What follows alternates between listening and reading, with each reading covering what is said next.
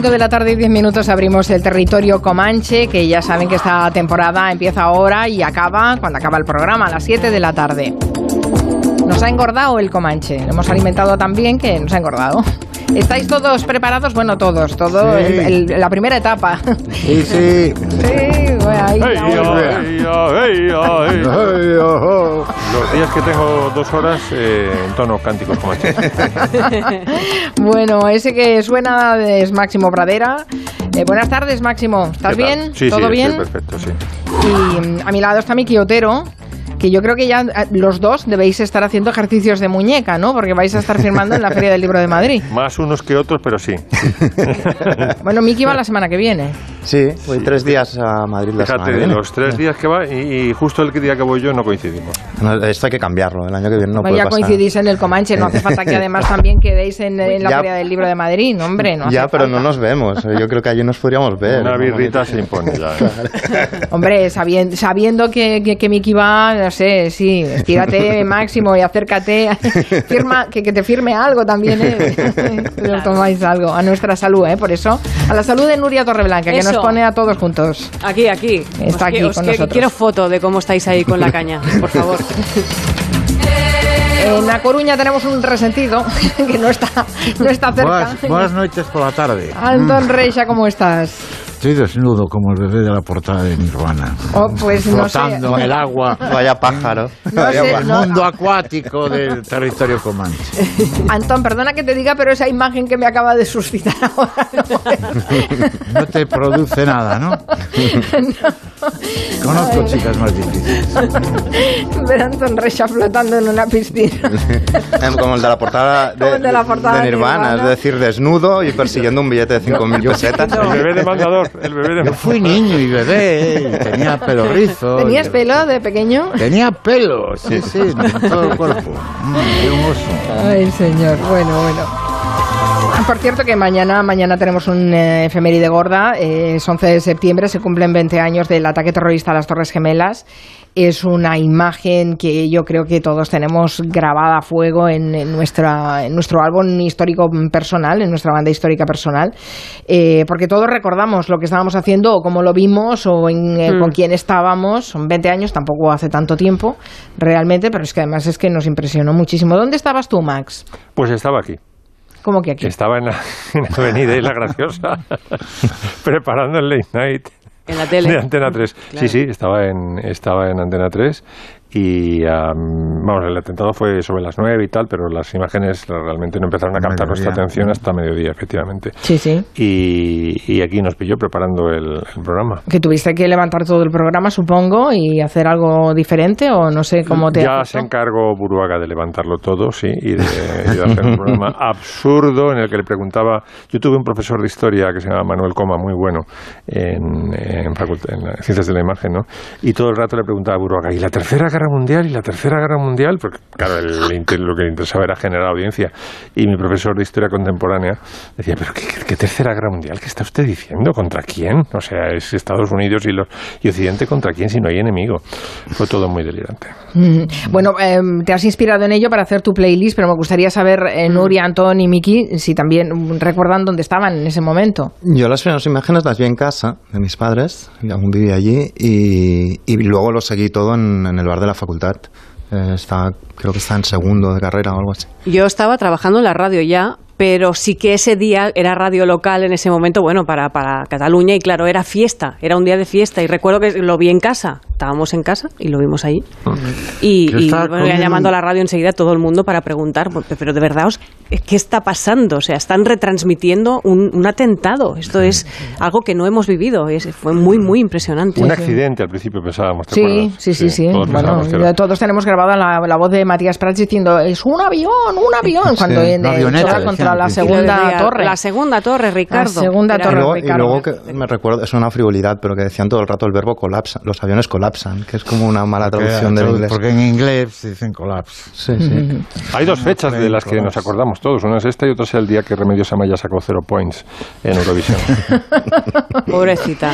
Ay, sí, pobre, no se lo merecía el cero No, points, con lo ¿eh? buen No artista, con lo buen artista que es Remedios Amaya, de verdad. Bueno, pues vamos con la playlist eh, que nos ha preparado Máximo Oye, Pradera no para... te- yo no te he contado dónde estaba. Ay, no, no, es verdad, es que Antón. me tenéis marginado. Estás en el corner, en el Yo otro me voy, corner. me, me voy, me A ver, el de la piscina. Estaba, estaba tomando un Estabas bocata nadando desnudo en... Estaba- no, no, me salí de la piscina un momento para tomarme un bocata de calamares en Bayona, pero muy angustiado porque tenía y tengo unos amigos en Nueva York, a muy pocos, a, a- a un kilómetro de las Torres Gemelas, y la verdad es que me marcaba obsesivamente el número de Nueva York y no, no, no, no me daba línea. No me daba línea. Yo, yo lo que no he explicado y pasó muy curioso es que años después conocí a una, a una chica mm, que trabajaba en Nueva York y trabajaba allí, en el World Trade Center. Y la noche anterior había ido a un concierto de Michael Jackson. Se había despertado con resaca y no, y, no, y no fue a, a su puesto de trabajo y salvó la vida, vamos, por esa, por esa razón. Gracias a Michael Jackson. Sí, sí, qué, qué Debía ser santo Michael Jackson. qué fuerte, qué fuerte. Pues eh, sí, bueno, lo que cuenta Anton Reichel le pasó a cantidad de gente que tenían amigos o conocidos en Nueva Sí, York fue- y es que horrible, ¿eh? se quedaron horrible. aislados. Es una ciudad que sin comunicaciones y, y sin nada. Vamos con esa playlist que nos recuerda esta efeméride tan Vamos ya, tremenda. pues mira, las dos primeras canciones que van a sonar son de personas que les pilló en Nueva York el 11S o el 9-11 que dicen los americanos. La primera canción es de Tori Amos.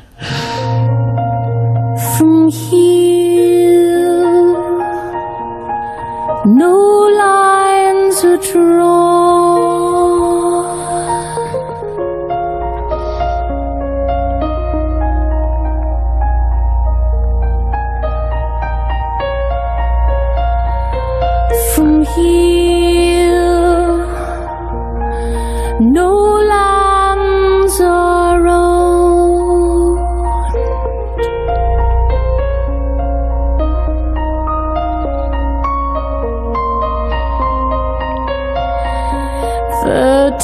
Thousand and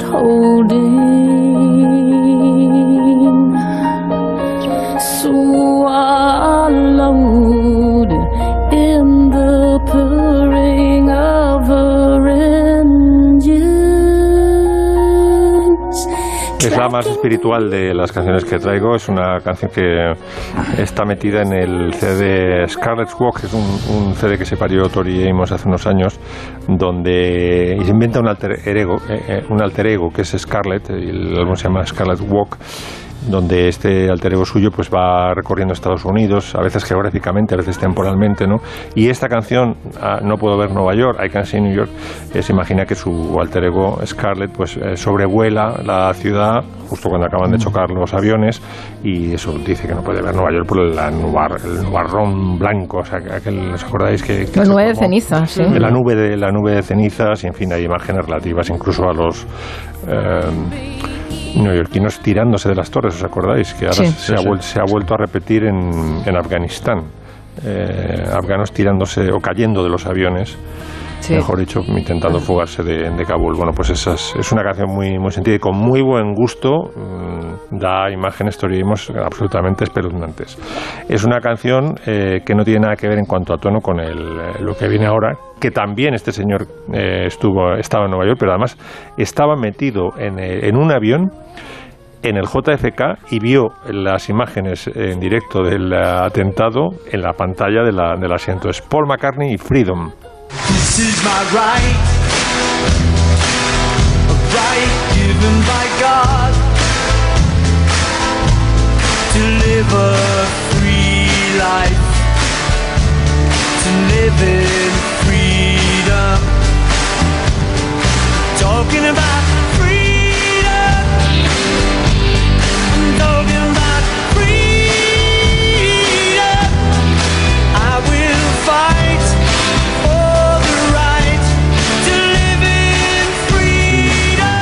Es un tono eso completamente distinto, es una canción de batalla, casi parece George Bush en, en aquellos primeros días, ¿no? Dice nos han quitado la libertad y vamos a pelear por- contra aquellos que nos han quitado la libertad. Eh, bueno, es una, está bien el tema. eh, La compuso al día siguiente, ya sabéis que Paul McCartney era rapidísimo, Linda McCartney siempre decía que, se- vamos, llegaba su marido de, de su paseo, se metía en el cuarto de al lado, en el cuarto de baño y a la media hora salía con una, una obra maestra, ¿no? Paul McCartney era, muy rápido. Pero ¿Era en el cuarto de baño? ¿Eh? ¿Era en el cuarto de baño mismo o en el cuarto de los invitados? Bueno, no sé. Paul McCartney, pues digo, eh, Es Paul Simon, importante el dato. Paul Simon le componía en el cuarto de baño, desde luego. No sé si le copió Paul McCartney. No sabía yo la historia de Paul McCartney que estuviera en el avión en el Sí, JFK. en JFK estaba, Qué sí, sí. fuerte, como para volar. Después de ver esas imágenes, qué tremendo. Tampoco es una canción desenfrenada, Max. O sea, es No, una pero... canción pop de medio tiempo, muy bonita. No, no es desenfrenada, pero el tono es muy belicoso, no es, eh, como dicen los yankees, mournful, ¿sabes? No es elegíaco, no es, no es el dolor por las víctimas, sino como os vais a enterar. Ten en cuenta además que está compuesta al día siguiente, es decir, que está con toda la rabia de los atentados. ¿no? Sí, sí, sí. Y tiene la, el, el plus añadido, el topping, esta canción de que tiene la guitarra de Eric Clapton dentro. Bueno, eh, y terminamos ya con eh, la canción, digamos, eh, de funeral por antonomasia, el, el tema eh, de clásica, en este caso por antonomasia fúnebre, que es el adagio de Samuel Barber.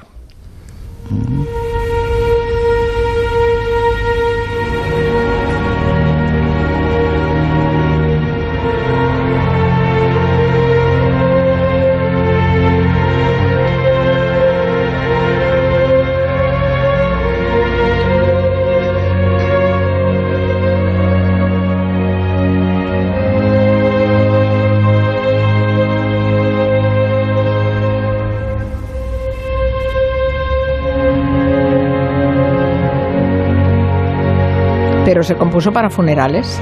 No. Eh, Ahí está la cosa, que no tiene nada que ver el contexto en el que se compuso con luego el significado que, que cobró, ¿no? Que, se, no, se- se- se utilizó, yo creo, en conmemoraciones. ¿no? Sí, sí, es que no, no, no se podía morir un famoso sin que le atizaran con el adagio de Barber. Sí, Estaba sí. el pobre Barber desesperado. Entre eso y que este adagio, que es de un cuarteto, eclipsó el resto de su obra, que tiene mucha obra compuesta, decía, es que solo me conocen por esto. Era como el maestro Rodrigo, que también estaba desesperado con el concierto de Aranjuez. Dice, oiga, que también tengo el concierto de Estío, tengo la fantasía para un gentilhombre, tengo muchas más obras. No, no, Aranjuez, concierto de Aranjuez. Pues con, eh, con eh, este adagio a, a Barber le pasó lo mismo. Y fue compuesto en Italia, en un verano, se lo estaba pasando teta. eh, Samuel Barber estaba en compañía de su pareja, Giancarlo Menotti, otro músico, tomando helados ahí en la soledad toscana. Y está inspirado en las geórgicas de, Virgilio. Y él lo que trata es, con este arco melódico que primero sube tararara, y que va, va ascendiendo, luego se estabiliza y luego eh, muere, ¿no? Eh, evocar el nacimiento, eh, luego la, el, engrosar con los afluentes de un río y, y luego cuando ese río muere en el mar, ¿no? O sea que no, no puede tener nada, no puede ser más alejado de lo que del significado que luego cobró, ¿no? Pues yo creo que la usaron también para un videojuego, si no recuerdo mal, y también mm, cobró nueva fama, también creo, ¿eh? que fue la banda sonora de un videojuego también. No lo veo muy, yo muy como conocido. videojuego, ¿eh? Esto. Sí, de estos bélicos de guerra, creo que sí. Claro, Es cuando buena, sí, porque Pero sería cuando alguien pierde, porque... No, ya sé por dónde vas, Nuria, porque cuando a Willem Dafoe en Platoon le matan, eh, cae a cámara lenta, me parece que con la música de esto. Y entonces por eso. Estoy confundiendo una escena de Platoon con un videojuego. No, que, que ¿Me está cogieron- pasando esto? Cogieron la idea de ahí. Yo creo que sí, que la inspiró. Y bueno, y, y la, la anécdota relativa a este adagio es que eh, Barber eh, se dio cuenta que era, era un pepinazo esto, era que era un movimiento lento de un cuarteto, y dijo, lo voy a sacar y se lo voy a mandar a Toscanini a ver si me lo, me lo aprecia, ¿no? Y la partitura cruzó el charco y al, cabo de unos mm, pocos días volvió en el mismo, o en un sobre parecido, sin ninguna explicación, devuelto por el señor Toscanini. Se agarró un rebote Samuel Barber, que no os podéis imaginar, claro. ¿Sabéis cuál fue la explicación? ¿Cuál? Que Toscanini se había aprendido la partitura de memoria, tiene una memoria prodigiosa, hizo la chulada de decir, te la puedes meter donde te quepa, que yo ya me la sé, ¿no? Y por supuesto, es increíble, Toscanini.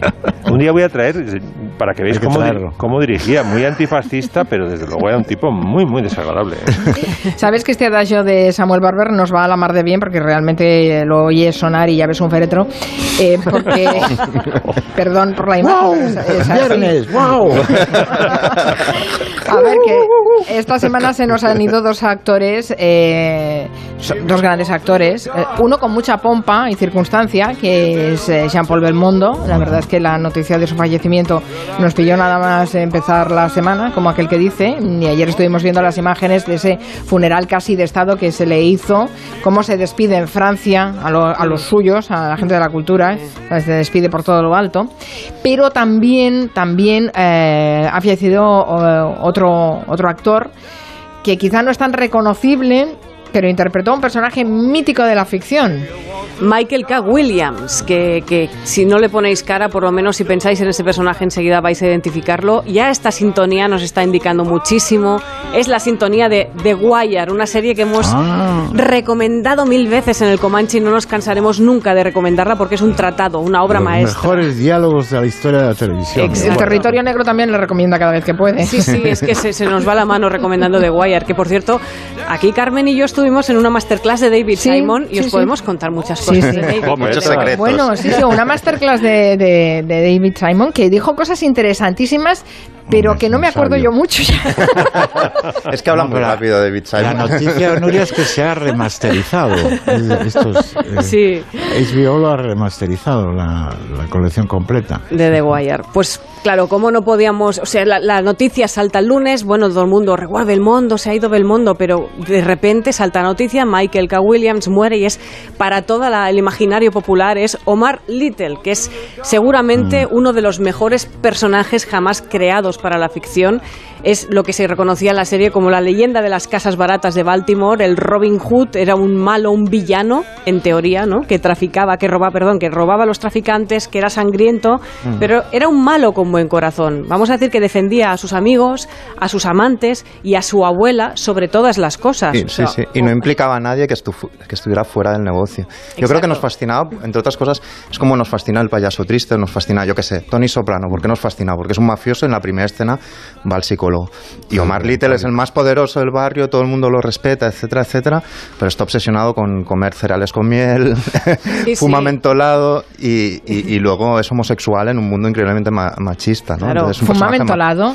New- Newport mentolados. Es un personaje increíblemente Ya, eso- Y esa cicatriz que tenía, que tenía también el actor, Bueno, que claro, igual lo explicas ahora. No Yo fumé mentolado, chicos. Fumé Paxton. Que Ay, cu- ¿cuál, Amentolado. cuál has dicho? Paxton, ¿no? Paxton, ¿tú no fumaste? Paxton, Paxton, claro, Paxton, era claro. ¿Quién no ha fumado Paxton cuando ha fumado mentolado? Paxton. Yo pensaba que solo las abuelas fumaban mentolado. Bueno, ¿A quién te Bueno, crees que se le robaba los Paxton? Nosotros somos, nosotros somos abuelos. Bueno, Omar Little, este personaje, que para, para que veáis un poquito, quien no haya visto The Wire es para, para convencerlo de que, de que vea esta serie, ¿no? No aparece hasta el tercer capítulo, va con calma, porque es una serie que arranca con calma, hay que tener paciencia, tener una, una narración propia, un ritmo narrativo propio, y no tiene giros espectaculares de guion, pero hay que dejarse llevar para apreciarla en toda su dimensión, las cinco temporadas en las que conocemos las calles, los estibadores del puerto, los profesores, los periodistas y finalmente la alcaldía, los políticos, ¿no? Y cómo todo eso está conectado. Bueno, ¿qué tiene especial? Ya nos ha contado Miki, lo que tiene especial Omar Little es, es que destaca por encima de todos que, que impone un respeto en el que por la gente por la calle, en cuanto aparece Omar, ya se escuchan gritos de Omar coming, Omar coming, que viene Omar, que es como que viene el lobo, o sea, es, es el, el respeto, ¿no? Pero es, es curioso que, como dice Miki, es como a Tony Soprano, le coges más cariño que a cualquier policía, estibador o político que aparece en la serie, ¿no? Eh, el temible Omar Little, por ejemplo, aparte de esa imagen tan potente que tiene, ¿no? Tiene una, una cicatriz que le atraviese la cara y su llegada al barrio siempre infunde terror, como por ejemplo cuando va silbando y aparece.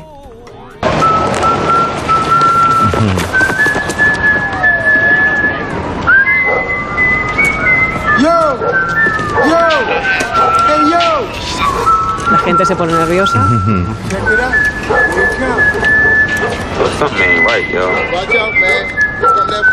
Y aquí vemos a los niños, a los yonkis, a todos los kinkis escondiéndose en sus casas porque ese silbido es el- la señal de que Omar está llegando al barrio. Decían en Cinemanía que este personaje refleja la complejidad de todas las contradicciones morales y yo diría que es, es Gru, nuestro villano favorito, Omar, ¿no? Y bueno, el actor nos ha dejado, es una pena enorme porque le quedaban muchos papeles por hacer, se ha ido con 54 años y también tiene otro mítico personaje, no tanto como Omar, pero era el traficante de whisky Albert Chalky White en Boardwalk Empire, que era una grandísima serie. ¿Estaría un poco encasillado? Probablemente, pero es que ese físico era muy especial y sí que después de cuatro veces nominado al Emmy se esperaba un gran papel en su próximo proyecto que ya nunca podrá ser, que era interpretar la vida de George Foreman, el señor de las sandwicheras. ¿Sabemos de qué ha muerto? ¿Sabemos de qué ha muerto, Little? Bueno, es, es igual, Max, da igual. Sí. Ah, bueno. Nos ha dejado y adiós. Y, y nos sabe muy mal, es igual, eso lo sabrán ellos. Vamos a hacer una pausa y después anda en qué jardín se va a meter Miki Otero. Que no te puedes meter en las discusiones de pareja, Miki. ¿No te lo han dicho tus mayores esto? Vamos a hablar de Me han dicho separaciones. muchas veces que, que en los sitios miro y escucho demasiado, que un día me voy a llevar un Vamos a hablar de separaciones, de rupturas de pareja. Vamos a cargar baterías con una pausa.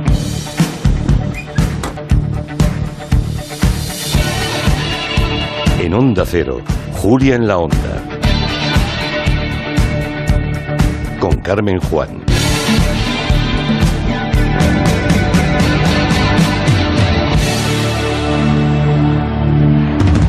Julia en la Onda. En verano, con el sol, el cloro, el aire acondicionado, los ojos se secan e irritan. Toma Devisión. Devisión contiene DHA que contribuye al mantenimiento de la visión. Devisión. Consulte a su farmacéutico dietista.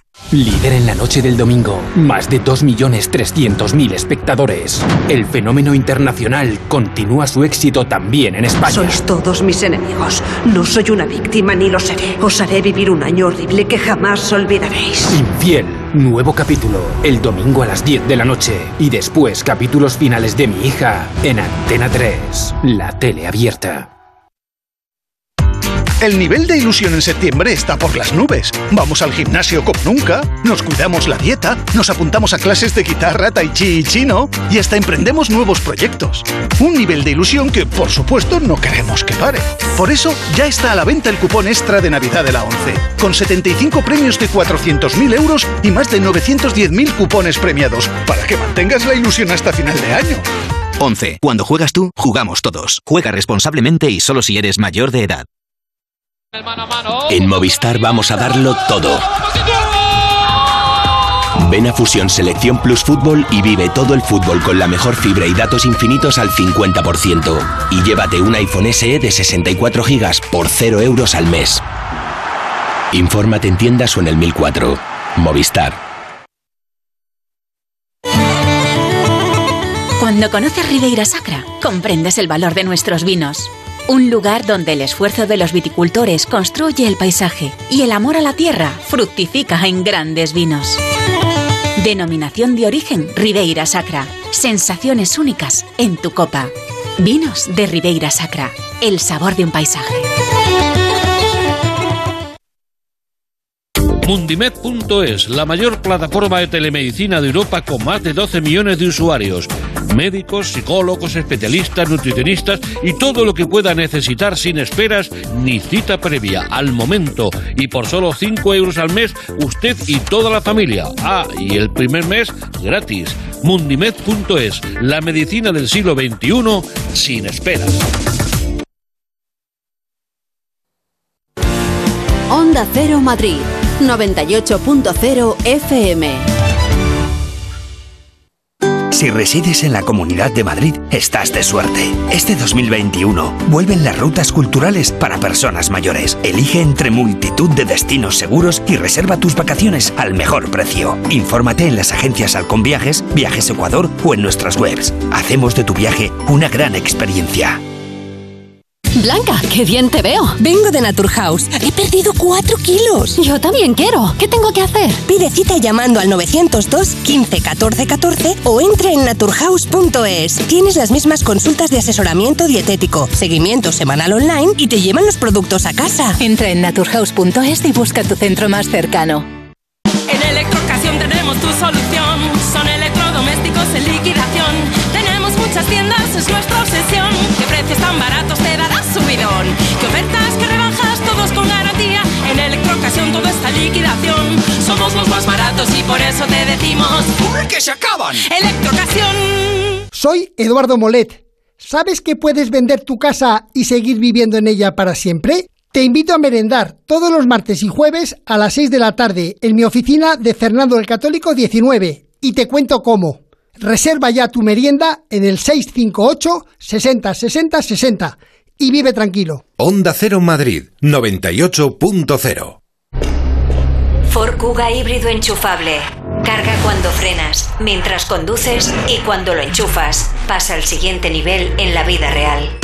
Consigue el híbrido enchufable más vendido en Europa con Ford Renting sin entrada y con todo incluido por 14 euros al día. Con seguro, mantenimiento integral, vehículo de sustitución, plan Moves 3 incluido. Solo hasta fin de mes, condiciones en Ford.es. Ford Kuga, acercando el mañana. Si tiene joyas de firma o tiene artículos de oro y plata, tiene que llamar al 91 534 6706 o tiene que ir a la Plaza San Juan de la Cruz 9. Si tiene joyas de firma o tiene artículos de oro y plata, tiene que llamar al 91 534 6706 o tiene que ir a la Plaza San Juan de la Cruz 9. Le pagarán el mejor precio y al momento. En la ganadería Organic producimos la mejor carne del mundo.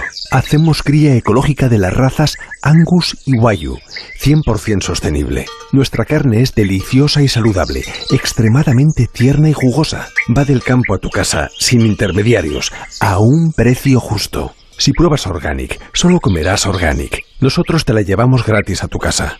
Haz tu pedido en el 910-2010, 910-2010 o carneorganic.com. Organic, la mejor carne del mundo.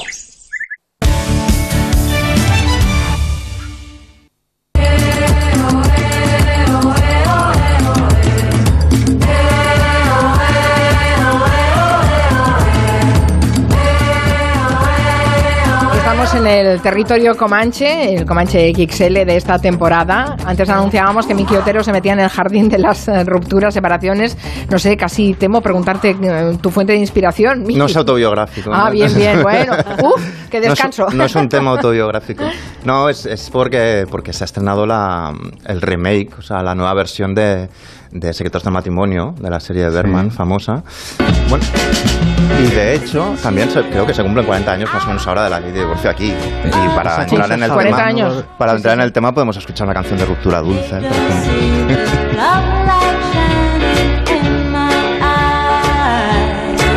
no es exactamente el tono de la gran mayoría de discusiones, pero bueno, la, la nueva versión, eh, que es la que han presentado, que es la protagonizan Oscar Isaac y Jessica Chastain, y la dirige la- el tipo de, de En Terapia. Y, pero bueno, la, la historia curiosa es la, la serie original, porque la estrenaron en el año 73. El remake es aconsejable, Miki. Yo no lo he visto todavía el remake. Eh, dicen que está bastante bien porque lo adaptan, es decir, no son los mismos motivos que en los 70. Eh, Sí, digamos que está reescrita y, y la han dejado bastante bien. Yo no la he visto aún. Pero bueno, la, la historia curiosa es que la, la versión del 73, bueno, recordáis que era como el tipo era un poeta, ella abogada, bueno, tenían unas discusiones y era como el- el- la radiografía de esta atormentado. relación muy atormentada. Y el año que se emitió en Suecia, en el 73, se dice siempre, como parte de la leyenda, pero que fue verdad, que se duplicó la, la tasa de divorcio en el país después de ver la serie. Que esto es como, bueno, yo veo que esto puede ser.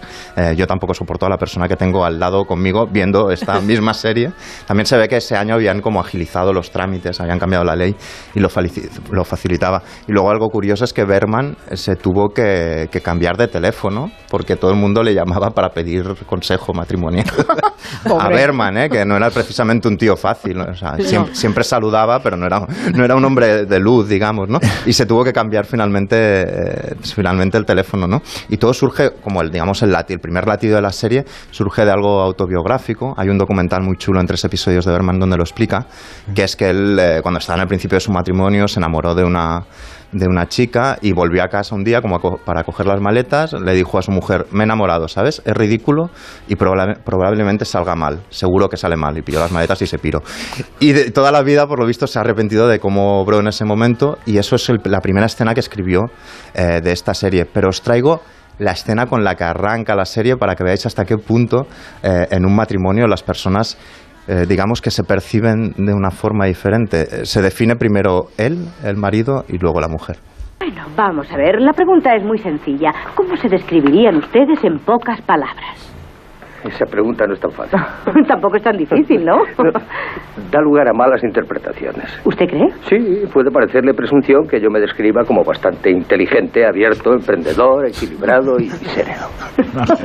Un brillante hombre de mundo, cultivado, que ha leído, ingenioso y buen conversador. A ver qué más se me ocurre. Soy afable, afable con todos los que me rodean como norma ¿También general. te gusta el deporte? Me gusta el deporte. Soy buen padre de familia, soy un buen hijo. Pagas los impuestos. No tengo deudas y pago mis impuestos. También respeto al gobierno, haga lo que haga. Le falta acabar diciendo, y sobre todo soy modesto. Eh, pero eh, se parece que esté citando a su abuela todo el rato y luego le, le llega el turno de la, de la mujer, que es abogada, y la pobre no encuentra las palabras y al final se define como esposa, como madre, pero no, no suelta toda esta retaíla, digamos, de, de auto. La voy a ver, la voy a ver, la voy a ver. Pero bueno, es- esta- las escenas de, yo no sé si sois así un poco boyers, pero a mí me pasa como cuando veo a una pareja discutir, siempre pongo bastante la, la antena. Es un Mm. clásico como la típica escena de, de ruptura. Hace unos meses, también, se- bueno, un, un año y pico, se estrenó otra peli muy inspirada en esta, dirigida por Noah Bamba, donde había una, eh, una escena, digamos, muy mítica de discusión entre Scarlett Johansson Mm. y Adam Driver. La, la- la relación era un poco igual, uno era artista y la otra era la mujer que se había visto relegada a la casa, había renunciado a su vida, etcétera, etcétera. Y el argumento, digámoslo así, falocéntrico del tipo es muy similar a la escena anterior, mirad. Siempre me has estado señalando todo lo que hago mal y todo lo que no hago, sin dejarme disfrutar nada. Y tuviste que ponerme los cuernos con No otra. debería joderte que me la follase, debería joderte que me mostrase algo de cariño. ¿La quería? ¡No! Pero al menos no me odiaba. ¡Tú me odias! Tú me odias. Te tiraste a nuestra compañera de trabajo. Tú dejaste de tener sexo conmigo este año. Nunca te he engañado. Eso ha sido engañarme. Pero pude haber hecho más cosas. Pude haber hecho más cosas. El tipo guarda, Fantástico. atesora una especie de casillero de donde cuenta las veces que pudo y no lo hizo.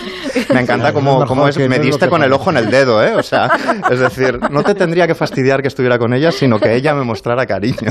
De todas formas, ¿no os parece que estas discusiones son como infantiles comparado con lo que presenciamos en IKEA? Es muy, es muy parecido. Es, es una gran escena. Te digo que el mueble, la estantería, lo y no nos cabe, joder. Eres, un- Yo me quedo ahí. Eres más simple que una mesa LAC. Sí, sí, es que eh, es una gran primera escena de novela, una discusión. Además, eh, claro, como te hacen, te hacen recorrer ese pasillo sí o sí, las discusiones no acaban nunca, Te no hay escapatoria. todo. Te lo comes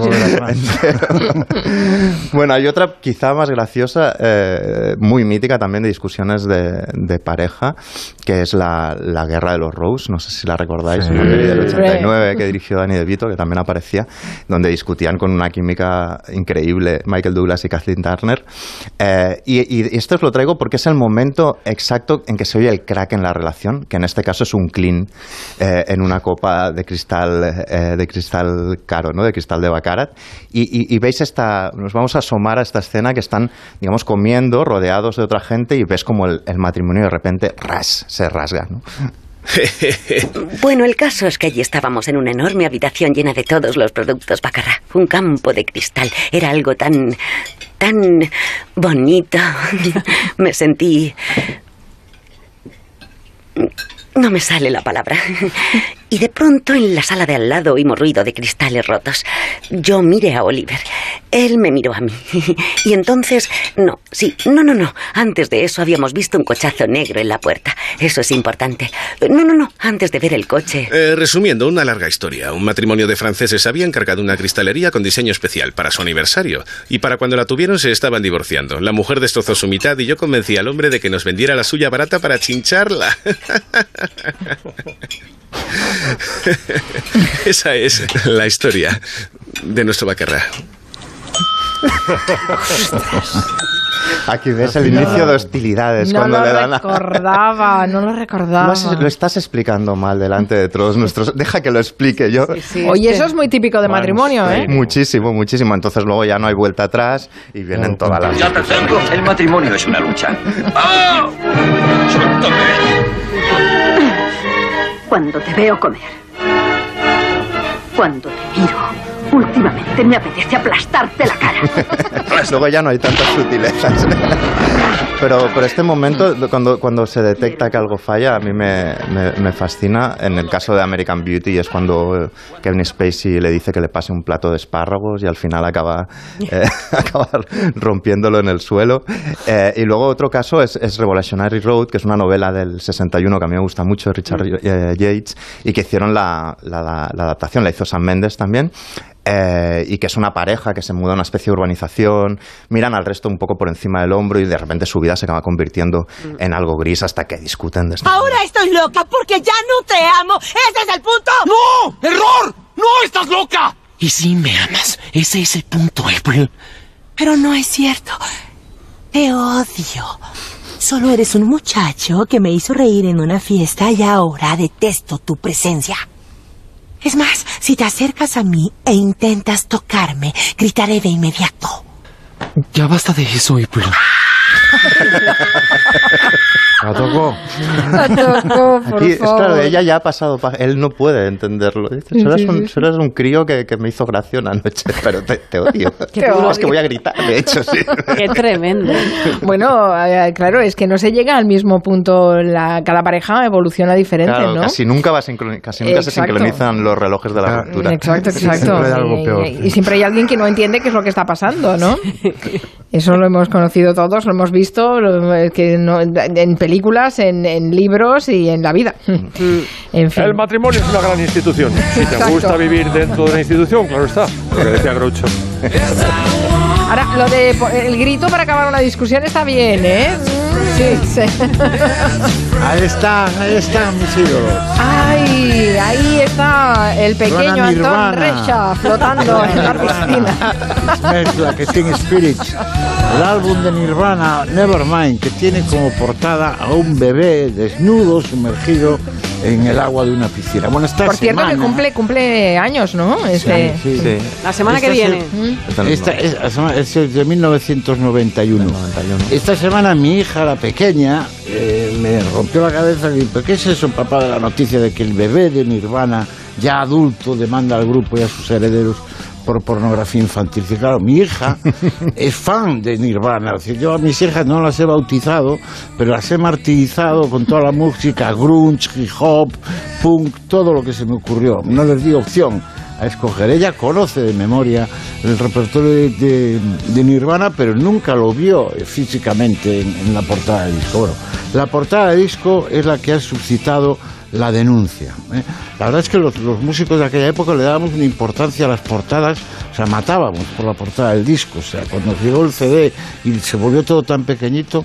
Y Franco, Antonio, Franco cambió muchas portadas de, de- Sí, no- nosotros creíamos que se había acabado la música con aquello del CD. Podíamos pelear con el director general de la compañía y con el de recepción porque queríamos nuestra portada. La teníamos sobrevalorada en la época analógica y del, y del vinilo. Bueno, la demanda, en definitiva, la pone un tal Spencer Elden, que es este bebé que sale, que ahora tiene 30 años. Niñato. Y ¿Eh? Vamos, el niñato, ¿no? A partir de Un ahora. niñato, además un, un bobo. es un. Lleva, toda la vida intentando vivir de, de esa foto. eso, increíble. claro, es decir, hay mucha hipocresía y oportunismo. Ahora denuncia por, por pornografía infantil y él mismo había reconocido años atrás que su forma de ligar, vaya el garrulo, era decir a las chicas, os gustaría ver por segunda vez mi pene. Hay que ser bobo, ¿no?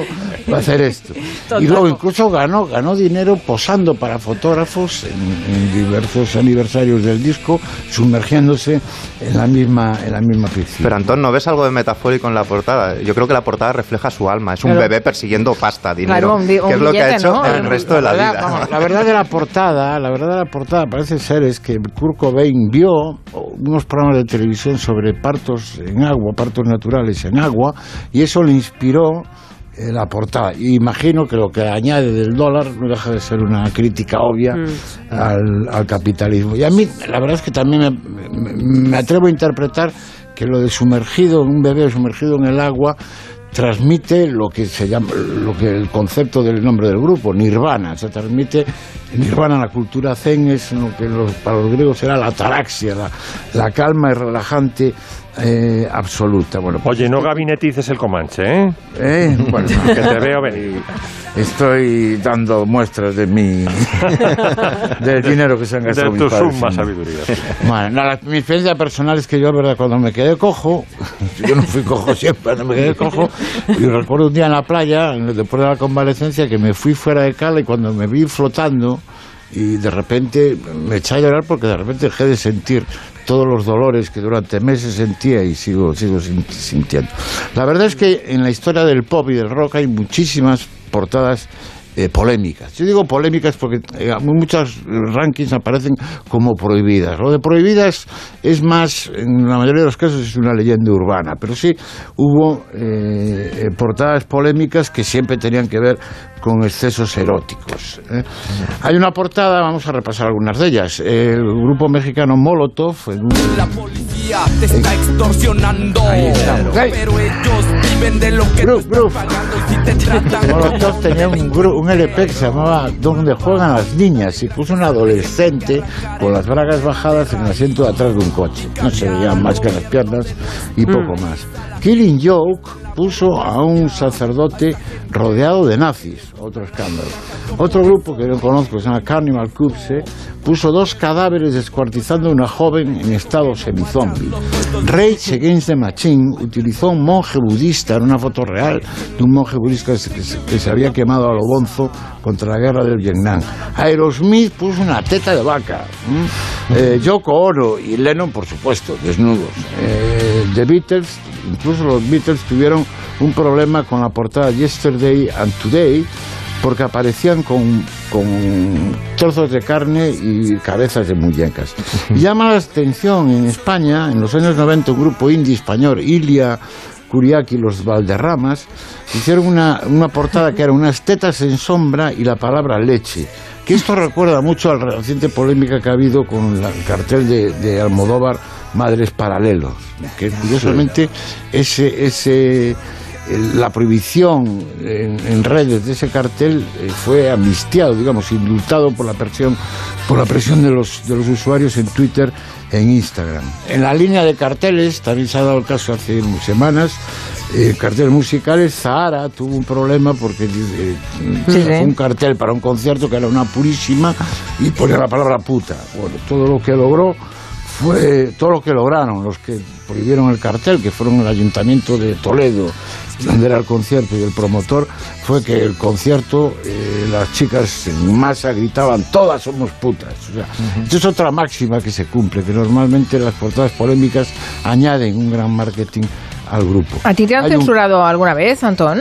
Sí, yo tengo una experiencia que la, la quería contar eh, hace, hace nada, hace unos meses, en el último álbum de Los Resentidos, en una canción que se llama Organización, hicimos un clip que aparece en primer, eh, aparece, el primer plano es un cuadro de cu- un clásico de Courbet, que es un, del siglo XIX, que es una vagina en primer término, y YouTube, no hay forma de verlo en YouTube. Cada vez que la cargamos en YouTube, esa vagina en primer plano desaparece y aparece una señal de que, de que está censurado. Que es un clásico hay- de la pintura, ¿eh? Fíjate Sí, que... sí, sí, Sí, Luego sí, nosotros sí. añadíamos una performance de una artista moderna que hacía lo mismo al lado del cuadro, pero vamos, era, una, era claramente un mensaje artístico. Pero ¿no? tal y como lo has eh, relatado, Antón, da la sensación que antes éramos, mm, eh, bueno, eh, Sí, más tolerantes, mucho sí, más sí. tolerantes. Mm, Ah, es que ahora hasta en Desde Canadá luego. te queman los Tintín y los Asterix. Claro. No, no, es verdad. cuidado. decidido quemarlos, eh, bueno, mm, por corrección política, ¿no? Pero es Bueno, yo hubo, un caso, hubo un caso histórico de, de portada desafortunada que fue de la revista National Geographic, que un fotógrafo tuneó eh, la foto de una niña afgana, la tuneó en plan con el, con el Power, con el, ¿cómo se llama? El Photoshop. El Photoshop, y sí. aparecía con unos ojos preciosos y luego años después volvió a aparecer la afgana que ha tenido una vida, una vida terrible. Y ya digo, en mi vida y experiencia como como músico tuvimos esa censura y luego recuerdo otra portada, Fracaso Tropical, que es una portada histórica de la migración eh, gallega, unos dos, un tío y un, y un sobrino despidiéndose en el puerto de La Coruña, y yo logré reunir después de 50 años al tío y al sobrino y al fotógrafo, y no se hablaban entre sí. Eh, el, el- el niño y el, el sobrino y el tío pensaban que el fotógrafo se había forrado con aquella foto. Era, El fotógrafo era Manuel Ferrol, que, que tuvo una muy mala vida como fotógrafo profesional. Esa es la historia de la portada de Nirvana, así se la expliqué a mi hijo. ¿Alguna portada, alguna portada, no sé, que, que, que, eh, que entre saquéis entre las muchas que habéis tenido en vuestras manos, Max, por ejemplo, de alguna portada mítica para ti? Hombre, yo creo que la de Rubber Soul es maravillosa porque es que ¿Cuál además... es? ¿La de? Rubber, Rubber Soul, Rubber Ah, Soul, sí, sí. la de los Beatles, porque eh, está, están los Beatles como un poco elongados, ¿no? Mm, Porque el, el- el papel está puesto... Parece del gabinete. Está convirtiendo en. Están los Beatles a lo greco, ¿no? Así como Sí, estirados, ¿no? Exactamente. Y entonces, eh, decía Josh Mastin que corresponde muy bien el concepto de la portada con el contenido del disco, que era experimental también, ¿no? Era, era, eh, es decir, a mí me gusta cuando casa, digamos, el contenido de la portada con, con luego lo que te, te ofrece el álbum que hay dentro, ¿no? Y luego hay otras que tienen el efecto Mogambo, es decir, cuando se prohibían en, en, en España, la solución era peor. Un clásico es el Sticky Fingers de los Normal- Stones, por ejemplo, que era un primer plano de los genitales, pero con, con, Mm. con- con tejanos, vamos, tapados y tal. Y aquí fue un- unos dedos como cortados que salían de una lata que era espeluznante.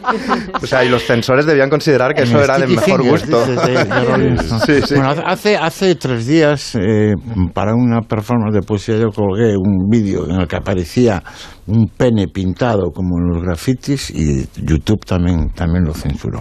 Yo toda mi adolescencia Es- ha sido renuncia a, a Penthouse y a Playboy y la negra de Abraxas, de la portada de, de Santana. Esa, esa portada es un erotismo. Pero, que, pero tú no sabes para los grupos de aquí qué importancia le damos a la portada. Esta Bueno, portada la- la- vende. Es que la tenía, las portadas venden en los discos y en los libros. No, claro, ahora vende, vende, vende el streaming. Tienes que hacer una gran Música canción. ahora vende menos, es cierto. La portada Sí. es menos importante que de lo No, que, no, de ya lo que con era los, cuando con los era CDs se sí. quedó en nada y ahora... Se quedó en nada. se quedó en nada. Ay, esta es una frase del Comanche. Sí, sí. Bueno, estamos llegando a las noticias de las seis. Te vamos a, te vamos a dejar, Anton Recha. Cuídate mucho. Eh, Bueno, bueno. Vamos, vamos a seguir, que después se incorpora también Noelia Danez y bueno, vamos a Pues hacer yo, yo, un poco de... yo me, me voy que voy a comprar unos calcetines. Sí que empieza a hacer frío, ¿eh? Que hemos estado esta Es que, semana en Monforte y este- llovía, ¿eh? Me parece un confesionario. Este espacio me parece un confesionario. Hola, me llamo Anton Recha y voy a comprar unos calcetines. Los pinkies, que es lo que usa Max. que Hay unos pinky. Max, Os contaré, os contaré. ¿eh? Max, tú usas pinky. Por supuesto, hombre, no. en verano. ¿Qué pues, dices? ¿Sí? Desde el día de San Unos, Juan unos hasta, panties. Me voy a comprar unos panties. hasta San Miguel. No os vayáis el, resto. Miki, quédate un momentito que queremos poner una canción de arranque a las Besos a todos. Adiós. Venga, hasta adiós. pronto, un abrazo, Antón. En la onda, con Carmen Juárez.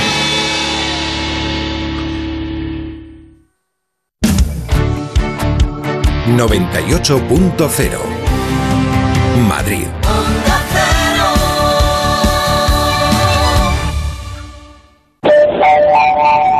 Próxima parada, el transporte público. Correspondencias con tu serie favorita, chatear con tu pareja Tu nueva foto de perfil, repasar el examen o leer el libro que te gusta. y todo contaminando menos y evitando los atascos. Y si nos bajamos antes y caminamos, mejoramos nuestra salud.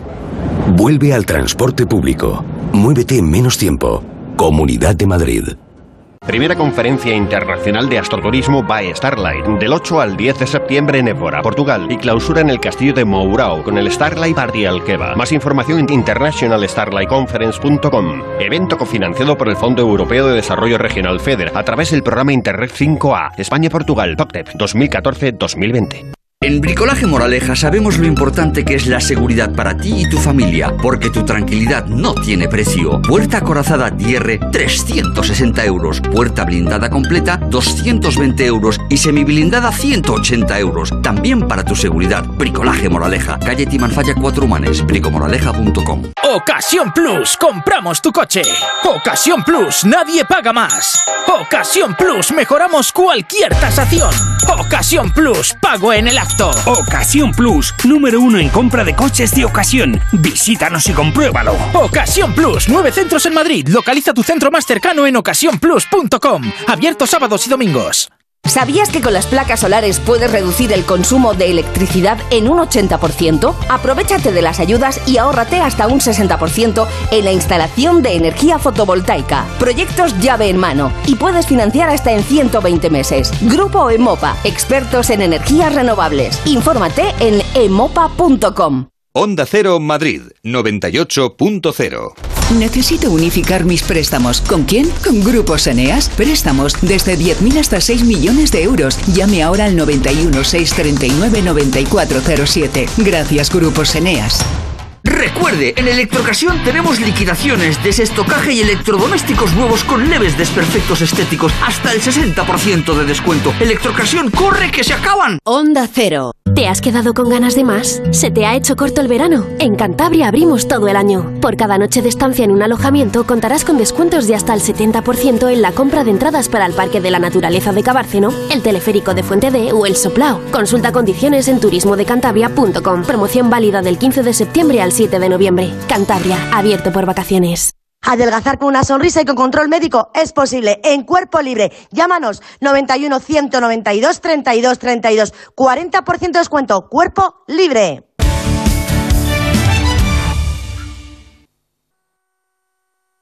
Son las 6 de la tarde, las 5 en Canarias. Noticias en Onda Cero. Buenas tardes. La población de las localidades malagueñas de Genalguacil y Jubrique, en torno a un millar de personas, ha sido confinada esta tarde por el incendio forestal de Sierra Bermeja, que ha quemado desde el miércoles pasado unas 3.600 hectáreas. Se ha cobrado la vida de un bombero y ha obligado también a desalojar a un millar de personas. Las llamas, el viento y el calor han provocado una especie de nube de fuego que está repleta de material incandescente, brasas que se encuentran encima de las poblaciones y podría llegar a provocar una lluvia de fuego sobre la zona. Por eso se ha pedido a los vecinos que mantengan cerradas puertas y ventanas para impedir posibles entradas de humo en las viviendas y la circulación de la gente. El presidente de la Junta de Andalucía, Juan Manuel Moreno Bonilla, tiene previsto acudir esta tarde al puesto de mando avanzado donde se dirige la lucha contra el fuego punto ubicado en la localidad malagueña de Estepona. Esta mañana el presidente andaluz explicaba que es casi seguro que se trata de un incendio provocado y aseguraba que se va a actuar contra los piromanos.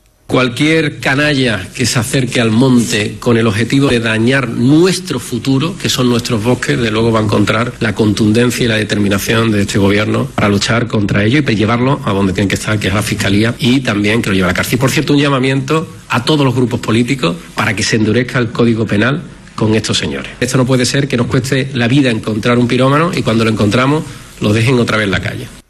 La Unión Europea ya discute con las nuevas autoridades afganas la vuelta de un pequeño grupo de diplomáticos europeos a Kabul, necesario para lograr nuevas evacuaciones y facilitar así la llegada de ayuda humanitaria al país después de la salida precipitada en agosto tras caer Afganistán en manos de los talibanes. Precisamente el ministro español de Exteriores, Manuel Álvarez, ha visitado, ha viajado a Pakistán, visita sorpresa, la primera de un ministro español a este país en 70 años de relaciones. El objetivo del viaje es seguir la evolución de la crisis en Afganistán y abordar con el gobierno pakistaní nuevas vías de evacuación para los colaboradores que aún siguen en el país. Lo acaba de explicar.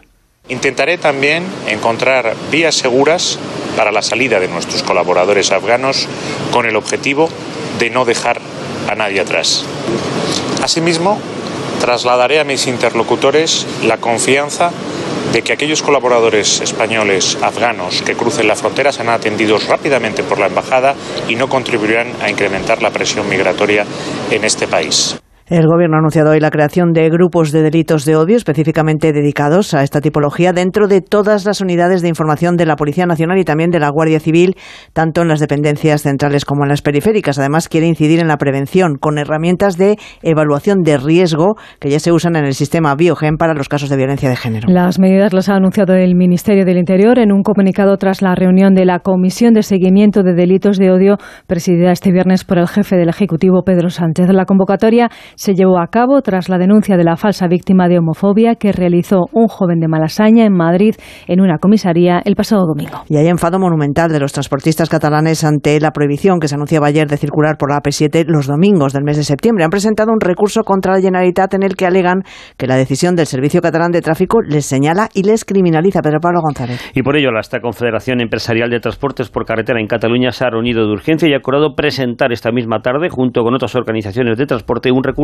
ante los tribunales de lo contencioso administrativo para pedir la suspensión cautelarísima de la prohibición de circulación a los camiones por la AP7 los domingos del presente mes de septiembre. Las organizaciones del transporte catalán entienden que no hay ninguna justificación que avale la adopción de dicha prohibición y se sienten una vez más señalados y criminalizados por la Administración. Los transportistas afirman que ellos no fueron los culpables de los kilométricos atascos del pasado domingo, sino la propia Generalitat, que sin viajes en la autovía no retiró la mayoría de barreras, lo que provocaron las retenciones. Y vamos a los mercados. La bolsa española ha cerrado la primera semana de septiembre con una caída de casi el 2%. En la sesión del viernes el IBEX 35 se ha dejado un 1,2%, pierde el nivel de los 8.800 puntos en línea con el resto de mercados europeos que también han acabado la jornada en rojo. Carmen Sabido. Europa ha cerrado en rojo y ha sido la bolsa española la más penalizada. En la jornada se nota una caída del 1,20% y cierra la primera semana de septiembre lejos de los 8.700 puntos. El rumor de que los tipos de interés podrían subir a partir del próximo año ha descolocado a los inversores. El IBEX ha cerrado con, tan solo cinco valores en verde y son Repsol y Acerinox los que se anotan ganancias, pero por debajo del 1%. IAG, con una caída de casi el 4%, ha arrastrado a la bolsa. Además, la tecnológica Amadeus se deja casi un 3% junto a la inmobiliaria Merlin. El déficit público se ha reducido un 30% en el primer semestre respecto al año pasado y la OCDE insta a Bruselas a suavizar las reglas fiscales para evitar la recesión de algunos países. Con la información de la bolsa terminamos. Más noticias aquí en Onda Cero a las 7 de la tarde, las 6 en Canarias. Como el perro y el gato, un espacio dedicado a las mascotas. Los animales están enfermos, tienen patologías, tienen Mira, cosas una raras. cosita, Carlos, es un poco... Un animal con nistagmo, evidentemente Para hay que valorar. resolver todas tus dudas. Carlos Josepo Hernández Pérez nos pregunta por qué a los perros. Y eso es importantísimo, porque un animal que tiene artrosis, lo que debe Como hacer el es. perro y el gato, con Carlos Rodríguez. Seguimos con más consultas en Como el perro y el gato. Este fin de semana, el sábado a las 3 de la tarde. Y siempre que quieras, en la app y en la web de Onda Cero. Patrocinado por Menforsan, los especialistas en cuidados, higiene y cosmética natural para las mascotas. Te mereces esta radio. Onda Cero, tu radio. Julia en la onda. Aprovecha ahora en Carrefour, Carrefour Market y Carrefour.es, porque solo hasta el 12 de septiembre tienes el melón entero piel de Saporigen España por solo 38 céntimos el kilo. Y también el filete de vacuno de primera A por solo 6 euros con 95 el kilo. Carrefour, todos merecemos lo mejor. ¿Nervioso por la vuelta al trabajo? Tranquilo, toma Ansiomed. Ansiomed con triptófano, lúpulo y vitaminas del grupo B contribuye al funcionamiento normal del sistema nervioso. Ansiomed, consulta a tu farmacéutico o dietista. Hola María, ponme un café. ¿Qué tal vas? Pues tirando. No sé si nos van a volver a cerrar el bar. Todavía tengo a Marta Nerte. Y no sé si puedo reclamar una ayuda que pedí. Lo que pasa es que no estás bien asesorada. Yo soy de Legalitas y sus abogados nos han ayudado a resolver los problemas en la peluquería. Adelántate a los problemas, hazte ya de legalitas. Y ahora por ser oyente de Onda Cero, y solo si contratas en el 91661, ahórrate un mes el primer año. Del 14 al 19 de septiembre, Onda Cero se viste de gala para estrenar la temporada en Andalucía, con la emisión de programas en directo desde diversas ciudades andaluzas. El martes 14, más de uno desde Sevilla. El miércoles 15, Julia en la Onda desde Málaga. El jueves 16, La Brújula desde Jerez. El viernes 17, Radio Estadio Noche desde Estepona. Y el fin de semana, Por fin no es lunes y gente viajera desde Sanlúcar de Barrameda. Con la colaboración de la Junta de Andalucía. Presentación de la nueva temporada de Onda Cero desde la comunidad andaluza. Te mereces esta radio. Onda Cero, tu radio.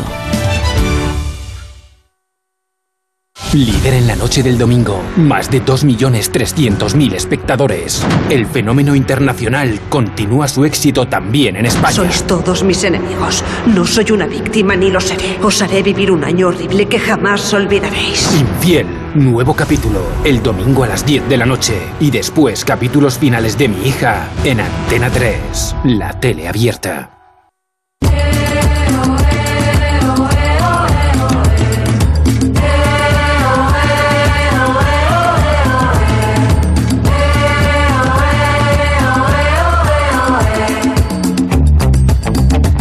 Las las 6 de la tarde y 8 minutos seguimos en el territorio Comanche. Sigue Máximo Pradera presente, Sí, ¿no? Ahí presente. estás, eh, con tus piquis y todo. También Nuria Torreblanca. Aquí estamos. Eh, no se ha ido todavía Miki, que no- antes de irse. eh, a despedir a lo grande, eh, con- sí. con. Ah, muy bien, pero vamos a saludar ya de- desde Bilbao para el mundo. Santi Segurola, buenas tardes, Santi. Hola, buenas tardes. Arracha León. Eh, se escuchará Santi ya, estamos en, en el, en- en el viernes. Sí, tiene voz de viernes. Tiene vo- tienes voz de fin de semana ya. ¿Sí? ¿Te parece? Sí, sí, sí. Bueno, bueno. Eso es bueno, ¿eh? Eso es bueno, es bueno. Bueno. En Ma- y en Madrid Ya tenemos no sé a- qué pensar. No, es, bu- es que sí, te asocio al, al deporte, al comanche, al... A mí eso me da ca- cámbialo, Santiago. Piensa que te hubiera dicho tienes voz del lunes. O sea, sería algún insulto. Eh, bueno, no sé. O, o Reflexionaré no, no sobre, sé. mi- sobre las voces. Veré qué tal es mi voz del miércoles. Ay, a mí miércoles eh, me, me suena, ¿cómo se llamaba? Cristina, ¿cómo se llamaba la protagonista? Cristina Ricci. ya me gusta, ya me gusta. Bueno, en Madrid tenemos a Noelia La comanchera de Nuevo Cuño. ¿Qué tal, Noelia? Buenas tardes. Yo bien también con voz de viernes, creo. Eh, sí, un sí. poquito, lo que es un poquito de faringitis, o sea, asomándose la faringitis. Sí. Es- la tengo. Cuando has dicho voz de viernes, yo he pensado, bueno, es más de sábado a altas horas. Sí, sí. Mira, yo creo que ya nos estamos mezclando y aunque llevamos las mascarillas, pues cada vez nos vemos con más gente porque trabajamos en sitios y demás. Y yo, los otoños míos siempre son faringíticos. Y claro, en pandemia me había librado y ya, pues se ve que me va tocando. Pero bueno, curándome con miel estoy, ¿eh? Bueno, pues cura- y con las hierbitas, que Sí, sí, sí, sí, sí. sí. Bueno, dice Miki Otero que se quiere despedir a lo grande. Ha estado hablando de separaciones y rupturas y, y claro, que le, que le quieres poner música en, al adiós. En el cine, claro. y, o sea, entonces habría que poner un par de canciones que funcionen como ruptura, incluso como despedida mía en el día de hoy. y que incluyen cantidad de insultos, que decía Ferlosio que el insulto es el arma primigenia de diplomacia, porque si no te insultas te pegas directamente, ¿no? Entonces por lo menos insultarse. Una es un clásico del Comanche, que es Paquita. Rata inmunda, animal rastrero, escoria de la vida, adefesio mal hecho. Soy muy fan de Adefesio mal hecho, este pleonasmo. Es Adefesio bien hecho o mal hecho. Adefesio mal hecho. Y me gusta mucho el puente cuando dice, ¿me estás oyendo inútil? Reclamándole la atención. A ver, que eh, podría ser autobiográfica porque Paquita del Barrio se casó a los 15 con uno de 42 que tenía una familia paralela. O sea, que es decir, que yo creo que, que tenía material sensible donde, donde coger el impulso. Nadie insulta mejor que Paquita la del Hay barrio. muchos. A mí me gusta mucho también es cruda la letra de Boy de Olga Guillot. Voy a mojarme los labios con agua bendita para lavar los besos que una vez me diera tu boca, maldita. O María Jiménez que dice, no quiero irme de este mundo sin escupirte a la cara, aún más. Bueno, Lily Allen tiene una muy, muy bonita también que insulta mucho. Pero me voy, me voy si, si queréis me voy ya que tengo mucha plancha con una de los planetas, pesadilla en el parque de atenciones.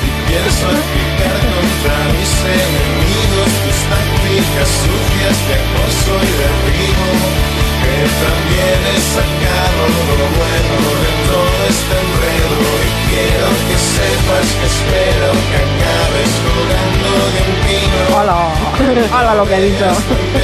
Cuando veas lo imbécil que ha sido. Has que quiero que sepas que ha sido un infierno estando contigo. El infierno es lo más parecido.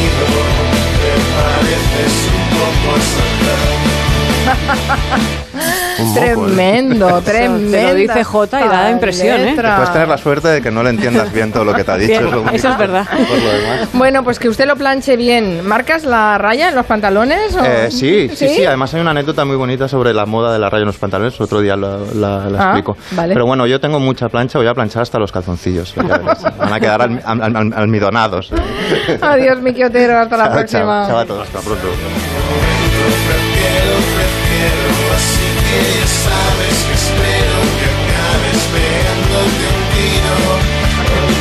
Vaya letra, no sé, no sé, tremendo. Sí, además tremendo. como que la música no acompaña, ¿no? No sé. Sí, es raro, es como disonante, ¿no? Sí, sí, sí. Bueno. Ahí hay una, una disociación, sí. Vamos a cambiar de ritmo, que Santi Segurola también nos ha, nos ha traído canciones. Canciones de septiembre, por si no nos hemos enterado todavía que estamos en septiembre.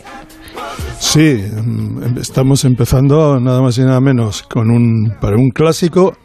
He hecho una lista de canciones de septiembre, creo que Mm. está en el Spotify, en, el, en vuestra página, y son 15 canciones. Hay muchísimas. Septiembre da para mucho, ¿eh? Da, es un mes muy, eh, muy hábil para, para la música y que comenzaba con la sintonía nada más y nada menos que de los Temptations Papa a Rolling Stone, que la, la letra comienza, eh, era el 3 de septiembre, lo recuerdo muy bien porque fue el día que murió mi padre. Y ahí empieza una conversación entre un hijo y una madre, el hijo reconociendo que nunca ha conocido el padre y diciendo todas las cosas que se hablaban de su padre, que no era- eran todas malas, por supuesto.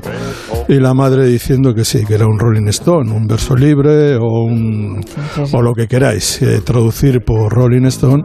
Y es una canción maravillosa que está situada en septiembre y vuelvo a decir que es un mes que da, da para mucho. Yo, a diferencia de Miguel Otero, que hace poco en un artículo en Rock de Luz, eh, refiriéndose a la canción Septiembre de Los Enemigos de José L. Santiago, Mm. hablando de esa canción, eh, Miguel Otero decía que septiembre es un mes de 30 lunes.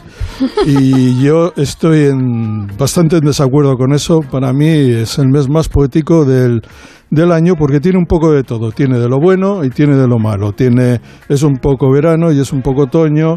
Es un poco despedida, pero también es un poco comienzo. Para mí era un comienzo total, el del curso y sobre todo el del fútbol. Antes el fútbol comenzaba en septiembre y voy a decir una cosa. Quizá alguno de vosotros os pase lo mismo. Para mí los años naturales no eran de enero a diciembre. Para mí el año natural era la temporada de fútbol. O lo ha sido, sí, casi sí. lo es. Es decir, de septiembre a junio y luego de junio a septiembre hay verano que no es un año, es otra cosa, no está en el año, es eh, digamos un periodo festivo que alguien nos ha concedido y que tenemos que disfrutar como sea. Bueno, Pero- eso, eso nos pasa en los medios de comunicación también. Cuando empiezan las temporadas que probablemente. arrancan en septiembre, Claro. pues sí, la- eh, para ti el año natural es de septiembre a, a julio. Claro, si tú a mí me dices, bueno, ¿cuál era la alineación de la, del Athletic del 69, eh, cuando eh, la temporada... Yo pues siento Collar, decirlo. Calleja, Gárate. No, pero es que no soy incapaz de decirlo por años. Me- Si me dicen la temporada 68-69, entonces me aclaro. Pero si no, no, me- si no, no, es que el 69, pues no lo sé, porque el 69 se jugó parte de una temporada y parte de la otra. Qué bueno, qué bueno. Así que esto, eh, pero hay que decir que en cuestión de canciones, septiembre ha sido un mes eh, maravilloso, eh, con canciones extraordinarias.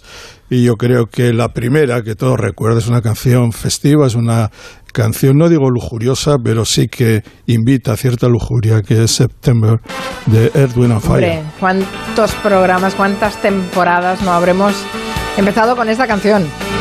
Do you remember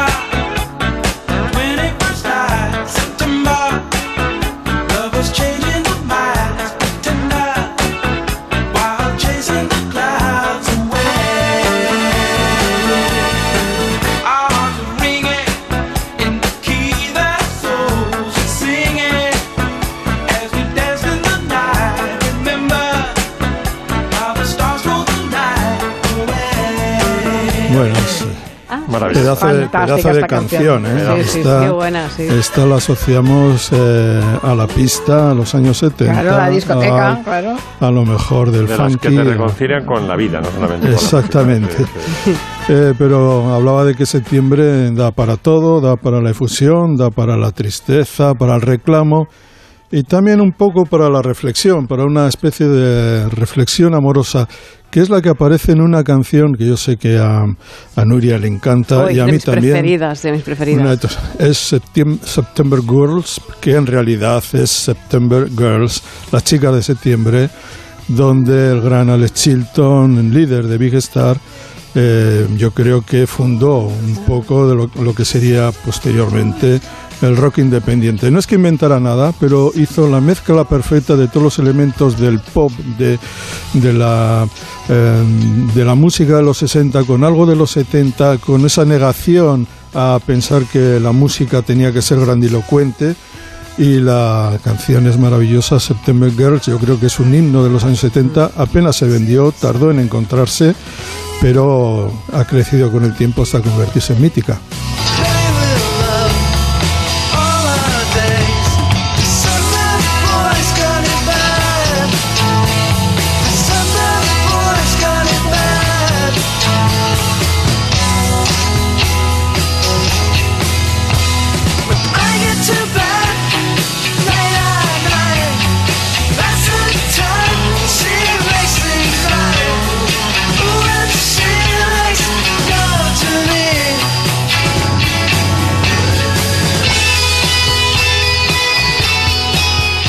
Chulísima esta canción también. Una ¿eh? canción maravillosa de un grupo que aunque parezca mentira, y de un cantante que era de Memphis. Del Memphis, eh, del sello Stax, del sello del, del soul por excelencia, y sin embargo, Alex Chilton, que había estado con los Box Tops, recordáis una canción verdaderamente mágica, The Letter, la carta. Bueno, pues eh, con Big Star, que no tuvo ningún éxito, eh, hizo, hacía música con grandes influencias inglesas. Es decir, que la música cabe en todos los sitios, estés donde estés. Y hablábamos de que el septiembre da para todo y da también para que Miki diga que es el mes de los 30 lunes, 30 lunes. y que se refiera a una canción, a un himno, yo diría, que es el himno de los enemigos septiembre, que es una canción trágica o sobre una tragedia, pero que para mí es algo más que la reflexión sobre la muerte de un muchacho, sobre está basada en el suicidio de un chico que se supone que por la presión escolar pues acaba con su vida, pero yo creo que es más un himno existencial de la adolescencia, de la juventud, del peso que, que eso significa, de la opresión que muchas veces se siente y es una canción verdaderamente maravillosa que elige el mes correcto, septiembre. Porque estoy frío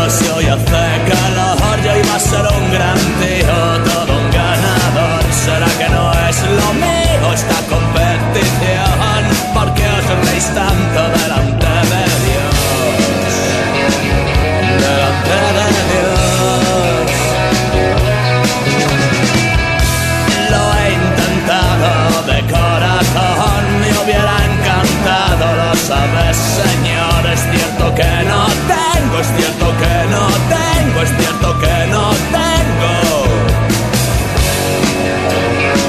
Ninguna vocación Pues es, es interesante que la hayas traído en esa relación, Santi Segurola, porque además hoy es el Día Mundial para la Prevención del Suicidio.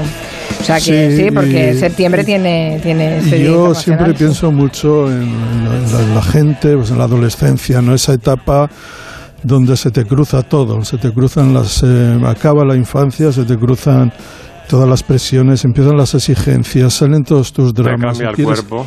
Te cambia el cuerpo, quieres saber cosas. I'm a weirdo.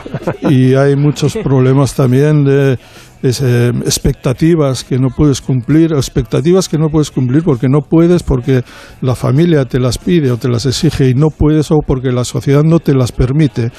Y yo creo que es una época muy difícil, que en la pandemia ha tenido que ser especialmente dolorosa y creo que esta canción capta exactamente lo que significa ese dolor. Bueno, las Eh, cifras, las cifras eh, son terribles, las cifras que estamos conociendo. eh, que eh, mañana precisamente hay una marcha convocada eh, para, para visibilizar el, el suicidio, porque además es un tema muy tabú en nuestra sociedad y, y poco se habla. Sí, el catolicismo Oso, sí, también, eh, digamos que... Es la primera causa de muerte violenta, me parece. Sí, de sí, sí, en adolescentes, sí. Y yo no sé si. Quintanilla tiene una canción más para mí, pero sí que me gustaría pues hablar de Johnny Cash y de su hija Rosanne Cash, que en esta canción formidable, September When It Comes, eh, cuando llega septiembre, es un diálogo entre la hija y el padre. Después de años turbulentos, la hija descubre que el padre muere, vamos, está muriendo, y de- descubre lo que es el, um, recobrar la relación en el otoño del patriarca, ¿no? Y es una, una canción extremadamente bonita que reúne a, a dos personas que vivieron eso, porque Johnny Cash murió en un mes de septiembre, por cierto, y eh, es una canción que yo creo que dice mucho también de esta época, ¿no? Es que es una época eh, difícil, donde empieza el otoño, termina el verano, y que tiene algo de, yo diría que quizás sea el más poético de todos los meses. first there's summer, then you in September when it comes.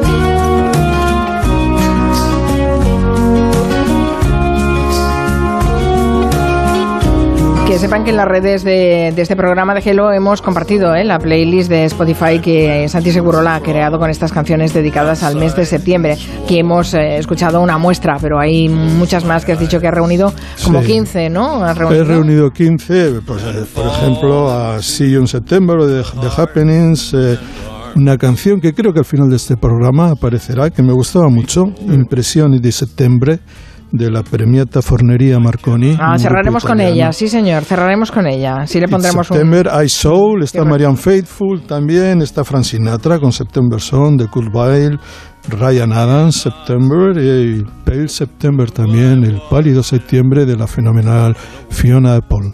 Qué bueno.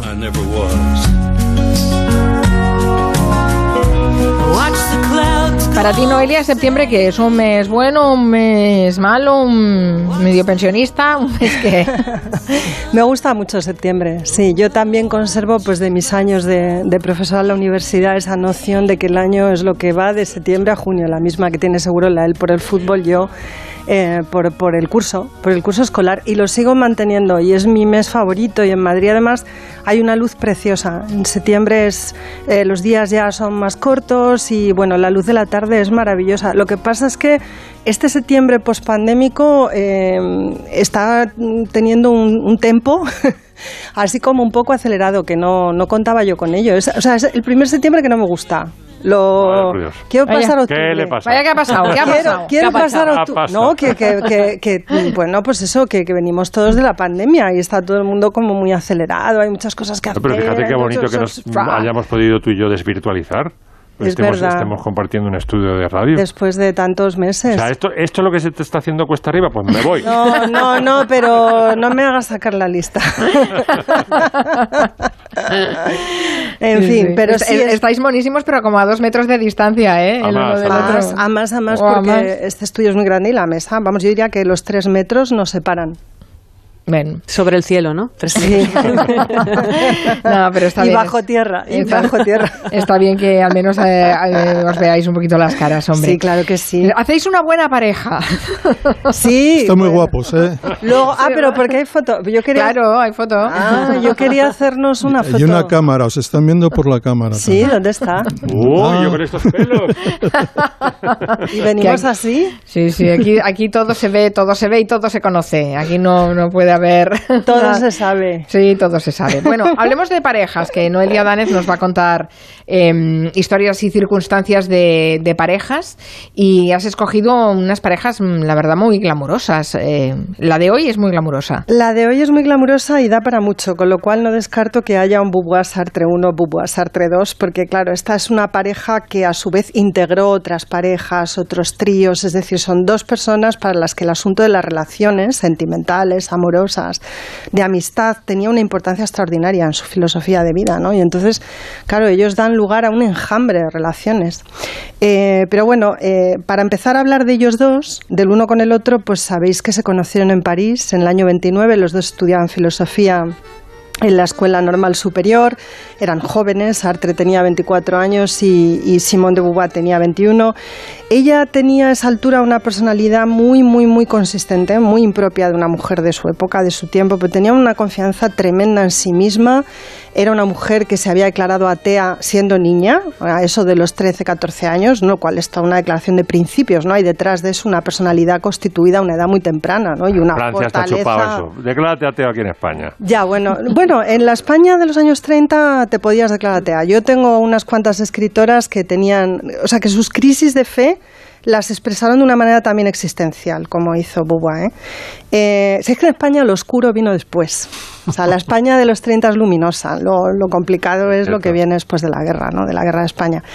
Y que estaba yo dice, ah, sí, Be- Beauvoir, esto, ¿no? Una tipa, bueno, pues eso, que pisaba fuerte, tenía también claro que quería ser escritora y además sabía que en su caso era una necesidad porque, porque le hacía falta el dinero, porque su familia se había empobrecido y ella tenía que tener una profesión, necesitaba un trabajo. Y conoce a Sartre, que ya a esa altura, con 24 años, está pujando por la cátedra en la Escuela Normal Superior. Y se enamoran, se enamoran perdidamente. Sabéis que ella es una mujer, mm, bueno, yo diría que es una mujer guapa, ¿no? Es una mujer. Él le echó el atractiva. ojo enseguida, ¿no? El, el que tenía abierto. Claro. Claro. Lo has pillado. Eh, pero rápido. pero rápido. El ojo, el ojo que tenía más abiertito, porque el otro tenía un poquito cerrado. Era un poquitito contrahecho. Jean Paul y ella, pues sin embargo, bueno, era una tipa, yo creo que mm, muy carismática, ¿no? Y con un aspecto. O sea que era, era, era el Serge Gainsbourg del existencialismo, ¿no? Porque mira que... Pues, me, pues eh, tiene un aire, efectivamente. O sea, es ese tipo de hombre que no es que sea, fe- no es que te deje indiferente su fealdad, sino que reparas en ella, ¿sabes? Y dices, madre mía, qué coco. Pero, pero gustaba. En el café de Flor y te cambias a de Maco. Sí, sí, sí, sí. Te cambias de terraza. Gustaba mucho a las mujeres, por lo que fuera. Sería porque les da palique. Bueno, os decía que estos se encuentran y se gustan rápidamente y además entienden, por lo que parece muy pronto, que los dos comparten una filosofía de vida que además después se eleva, digamos, a filosofía de toda una generación, no solamente en Francia, sino yo diría que en toda Europa, ¿no? Que es el existencialismo, que os voy a explicar lo que es aquí rápidamente. No, bueno. Son, son resabios gabineteros. Te recuerdo que esto es el Comanche. ¿eh? No, lo que quiero decir es que esto de que la existencia pre- precede a la esencia quiere decir básicamente que te tienes que comprometer mucho, mucho con la vida. Es decir, que te tienes que creer que la vida no es una cosa que viene dada, sino que es algo que tienes que hacer todos y cada uno de los días, no vivir. Vivir en libertad es también vivir con un enorme sentido de la responsabilidad, pero es no perderte nada, ¿no? Quererlo vivir todo y dejarte llevar, pero al mismo tiempo controlando, ¿no? Aquello de no incurrir en un daño al otro y demás.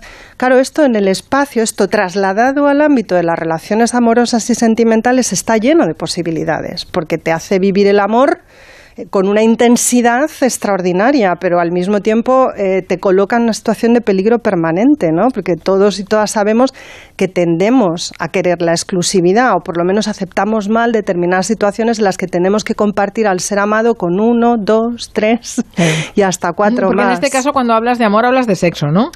En este caso no, porque fíjate que Simone de Beauvoir era más apasionada por lo que parece que el de lógico.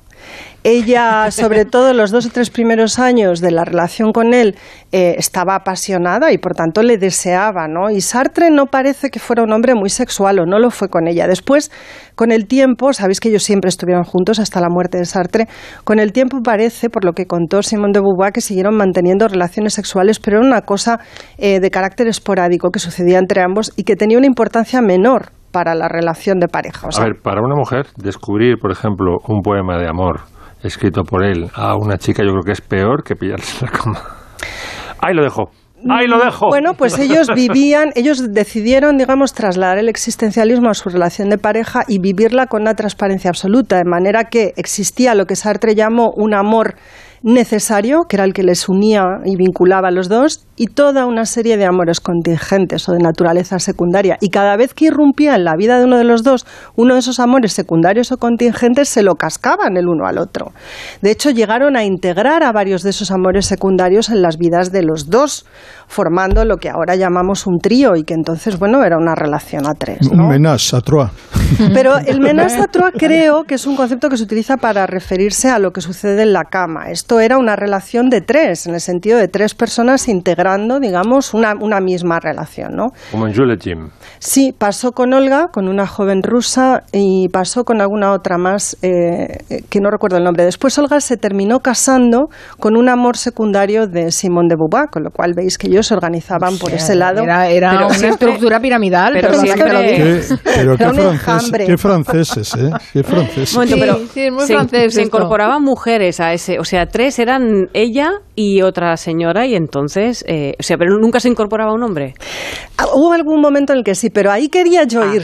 Ahí Ah. quería yo ir. Claro, el existencialismo es una cosa que se predica entre dos seres iguales, pero aquí tenemos a un señor y a una señora que por, asignación, digamos, de roles de género, eh, tienen destinos sociales distintos. Entonces, esto que puede estar aceptado y bien visto en un hombre, es decir, la infidelidad sistemática, lo que él elegantemente llama los amores secundarios, pues quizá no está tan bien visto en una mujer. Estaba mal visto en el caso de Simone de Beauvoir, ni mal ni bien, pero es cierto que ella misma se autocensuraba bastante. Y es cierto que en los tríos la que sufría o la que decía no estar disfrutando tanto eh, era Simone de Beauvoir. Y la que a veces eh, se le retorcían las tripas con las confesiones de, de Sartre era ella. Eso no es algo que le sucediera. El dicho esto, Simone de Beauvoir yo creo que eh, su gran amor fue Sartre, pero ella tuvo un otro gran amor, un escritor norteamericano, Nelson Algren, con el que las cosas terminaron muy muy mal porque él le reclamó eh, la exclusiva a Simone de Beauvoir y ella Deja no el de quiso. lógico, ¿no? Deja el de lógico. Le dijo, deja el de lógico y vente para Chicago, Mari. Y claro, porque él era un escritor de novelas ambientadas en Chicago, no se sentía capaz de desarraigarse en el Sonalgren y estaba profundamente enamorado de Simone de Beauvoir y además quería tener un hijo con ella, quería fundar una familia y quería tener raíces. Y claro, esto en la filosofía existencial y es- en esa traslación, digamos, al plano de las relaciones amorosas que, hacen a- que llevan a cabo estos dos filósofos franceses, pues resulta absolutamente inconcebible. Yo creo que con Nelson Algren, Simone de Beauvoir fue injusta. Y sin embargo se portó muy bien con eh, Claude Lanzmann, que os sonará porque es el gran documentalista, el que hizo Shoah. Shoah. Eh, él, fue, él fue asistente de Simone de Beauvoir unos cuantos años, se conocieron teniendo ella 44 y él unos cuantos menos, creo que unos 16, un hombre algo, algo más joven.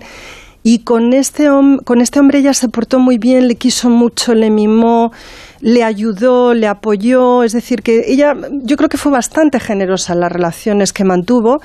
Y Sartre lo fue, eh, ella lo fue como mujer y Sartre lo fue como hombre. No sé si me explico. O sea, el, el existencialismo pasado por las relaciones de género eh, ocasiona eh, situaciones claramente desigualitarias. Dicho lo cual, eh, los dos estaban muy contentos y siguieron juntos con el ojico, sin el ojico, para arriba, para abajo. Entonces la náusea de dónde sale?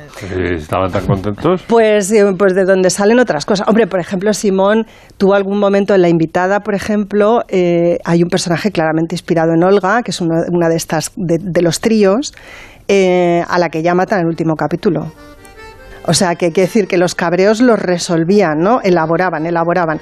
Y creo que, que me suena la música porque os tengo que actuar un poquito un texto del que me gustaría que después hiciéramos algún comentario, porque a mí me hace un poquitito de gracia que en un libro que Simón de Beauvoir le dedica a Sartre, cuando él ya ha muerto, y ella lo que recuerda son los diez últimos años que pasaron juntos, se llama La ceremonia del adiós, creo recordar, eh, ella escribe en la dedicatoria esto que os voy a leer, que a mí resulta entre simpático e inquietante, y yo creo que esos dos adjetivos definen bastante bien eh, la relación que mantuvieron estos dos personajes, ¿no? Le dice ella en, en una especie de dedicatoria, prólogo, ¿no? He aquí el primero de mis libros, sin duda el único, que usted no habrá leído antes de ser impreso. Le está enteramente consagrado, pero no le atañe, es decir, se dirige a Sartre muerto. ¿no? Cuando éramos jóvenes y al término de una discusión apasionada uno de los dos triunfaba con brillantez, le decía al otro, lo tengo en la cajita. Usted está ahora en la cajita. No saldrá de ella y no me reuniré con usted, aunque me entierren a su lado. De sus cenizas a mis restos no habrá ningún pasadizo. Joder. Toma. Pues para tener. Me ha dejado. para, para habérselo pasado. Para haber elaborado tan bien. eh, ahí hay, vamos, hay un cuchillo que, que Sí, sí. Es, traspasa. es una un- Paquita la del barrio intelectualizada, sacado un lanzallamas ahí. Pero nos encanta lo de la cajita. Buenísimo. Vamos a hacer una pausa y Sí, de la seguimos cajita ojico, Comanche. desde luego, vaya tarde.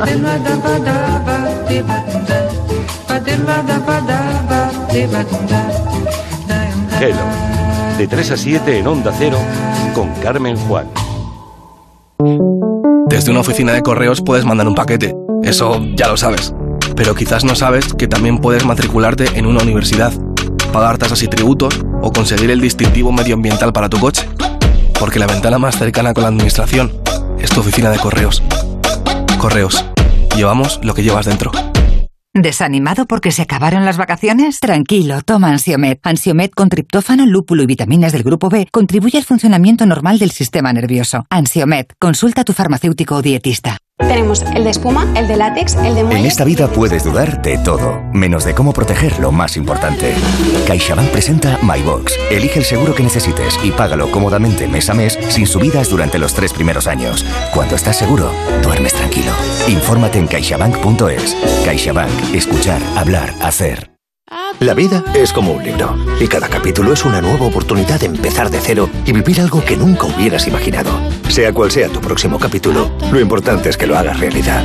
Porque dentro de una vida hay muchas vidas y en Cofidis llevamos 30 años ayudándote a vivirlas todas. Entra en cofidis.es y cuenta con nosotros. En verano, con el sol, el cloro, el aire acondicionado, los ojos se secan e irritan. Toma Devisión. Devisión contiene DHA que contribuye al mantenimiento de la visión. Devisión. Consulte a su farmacéutico dietista. Antonio, ¿qué tal? ¿Te han llegado ya las ayudas de autónomos? ¿Qué va? Y no sé dónde reclamarlas. Encima tengo el negocio parado y continúo pagando el alquiler y la cuota de autónomos. ¿Tú sabes algo? Pues ya sabes que a mí me pasaba igual. Pero ya me están asesorando en Legalitas. Te paso el número. Adelántate a los problemas, hazte ya de legalitas. Y ahora por ser oyente de Onda Cero, y solo si contratas en el 900-100-661, ahórrate un mes el primer año. 191 víctimas mortales jamás pueden ser una buena noticia, pero nunca un verano había tenido menos víctimas en la carretera. Gracias por conducir con prudencia. Entre todos, juntos, le estamos poniendo freno también a esta tasa. Compromiso a tres media. Ponle freno y Fundación AXA, unidos por la seguridad vial. Onda Cero Madrid, 98.0 FM. Mira, lo de que la Amazonas se ve desde el espacio me lo creo. La muralla china... mm, Pero que se vea el concesionario Kia en Alcorcón, venga ya.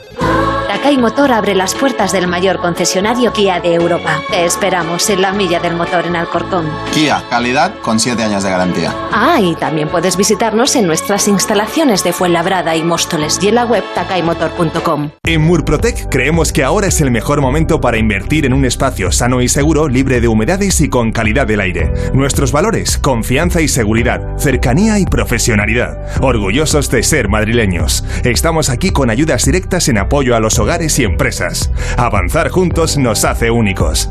Llámanos al 930 1130 o accede a murprotec.es.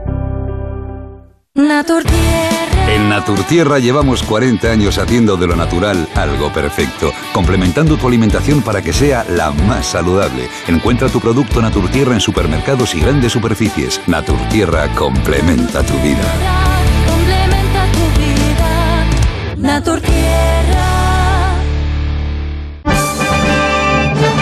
Este septiembre prepárate para la máxima diversión en Madrid. Carlos Latre protagoniza Golfus de Roma, el musical más divertido de la historia. Entradas en teatrolalatina.es y promentrada.com. Onda Cero. Ford Kuga híbrido enchufable. Carga cuando frenas, mientras conduces y cuando lo enchufas. Pasa al siguiente nivel en la vida real. Consigue el híbrido enchufable más vendido en Europa con Ford Renting sin entrada y con todo incluido por 14 euros al día. Con seguro, mantenimiento integral, vehículo de sustitución, plan Moves 3 incluido. Solo hasta fin de mes, condiciones en Ford.es. Ford Kuga, acercando el mañana. Home, mesón, dom, spiti, vivienda. Hay muchas formas de decir vivienda, pero solo una de venderla rápida y con garantías. Vivienda 2. Visita la web vivienda2.com. Descubrirás por qué Vivienda 2 es la agencia mejor valorada por los usuarios de Google. Además, es la única que tiene dos certificados de calidad. Recuerda, vivienda2.com, el 2 con número.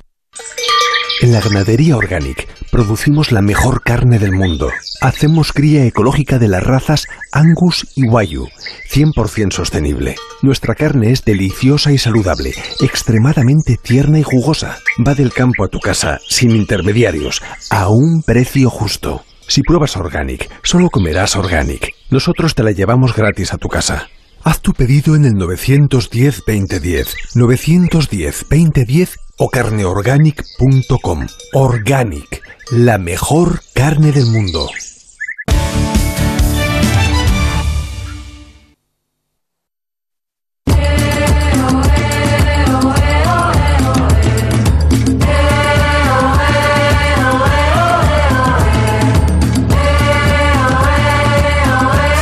Estamos en el Comanche con Max Pradera, con Nuria Torreblanca, con Santi Segurola, con Noelia Adánez. Mañana se cumplen 20 años del atentado de- contra las Torres Gemelas, el 11S, y con eh, Max Pradera le estamos poniendo música, música a ese 11S, porque ha inspirado muchas cosas, ¿no? Ha inspirado novelas, ha inspirado canciones, de, de todo. Sí, y tenemos Bruce eh, una, también. una ¿no? lista. Hoy, no, sí. hoy no voy a sacar al boss porque no me da Hoy tiempo. no lo pero- sacas al boss. Pero saco a Beyoncé. Ah, la primera que va a bueno. sonar ahora es I Was Here, que es una, una canción que no es de ella, eh, pero que bueno es muy de, estrella mundial porque es eh, Beyoncé diciendo que antes de abandonar este mundo es una canción también relacionada con el, el 9-11 eh, dice I want to leave my footprints on the sands on the sands of time dice o sea quiero dejar eh, huella de mi paso por, por este mundo ¿no? y la puso en, en conexión con con el 11S y luego hizo un videoclip muy bonito, muy espectacular de ella grabándolo en Naciones Unidas y los beneficios fueron a, a una pues a la asociación del este del día de los eh, no sé si eran derechos humanos o de los eh, un, un día de estos de universales ¿no? y la canción la verdad es que es muy potente aquí está I wanna leave my footprints on the sands of time. Know there was something that meant something that I left behind.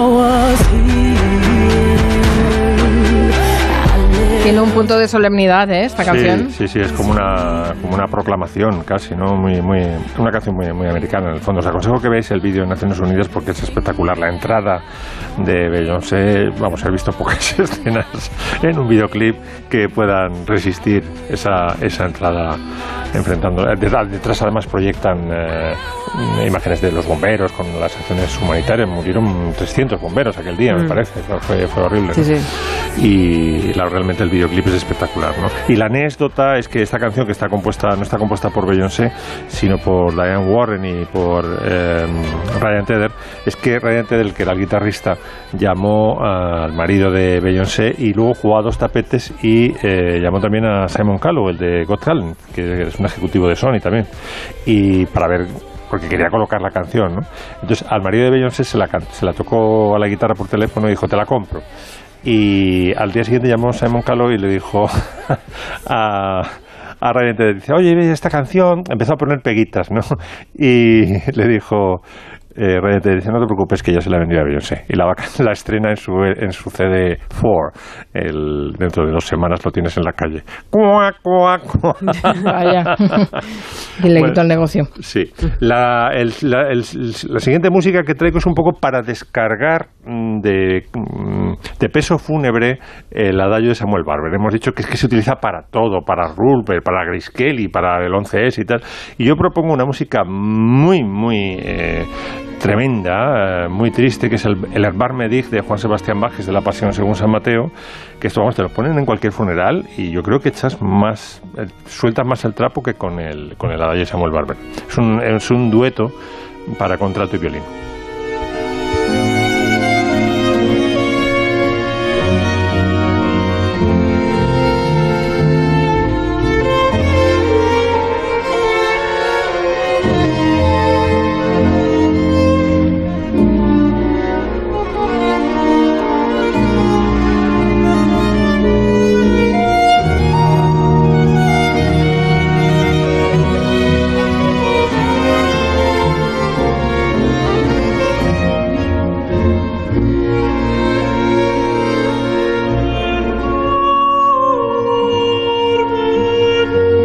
Cuando entra la, cuando entra la voz sí que echas la lágrima, ¿eh? Joder, sí, sí, realmente. no, yo ya ¿eh? la he hecho en, en el, Sí, en el sí, sí, sí.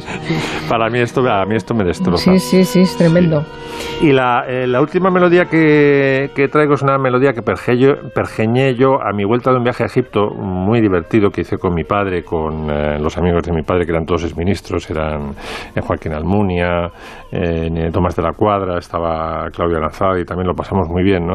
Entonces el guía eh, que nos tocó, que hablaba muy bien español, se llama Esam Tatawi, nos hizo una charla sobre el Islam en una mezquita del Cairo y eh, la primera frase que dijo se me quedó grabada. El Islam es una religión de paz, que es el eterno debate, ¿no? Sobre si el, el Corán viene cargado ya de serie, eh, si, si, la si esa yihad no es interior, no es espiritual, sino realmente es una yihad eh, violenta o, o no, ¿no? Y yo reconozco que siempre he estado muy identificado con el mundo musulmán, he tocado música arábiga andaluza desde que tenía 18 años. Eh, para mí uno de los- mis grandes héroes de la adolescencia es el eh, eh, Omar Mukhtar de, de León del Desierto, el que se enfrentaba a Graziani y Anthony Quinn, ¿os acordáis cómo hacía las, Sí. las abluciones aquellas? Me resultaba encantador ese personaje, ¿no? Me, me enamoré de... Y, y entonces pergeñé esta, esta melodía en homenaje a la música, digamos, arábiga andaluza. Se llama La Caravana Perdida y he intentado sugerir los movimientos de los camellos avanzando por el desierto, a ver si os gusta.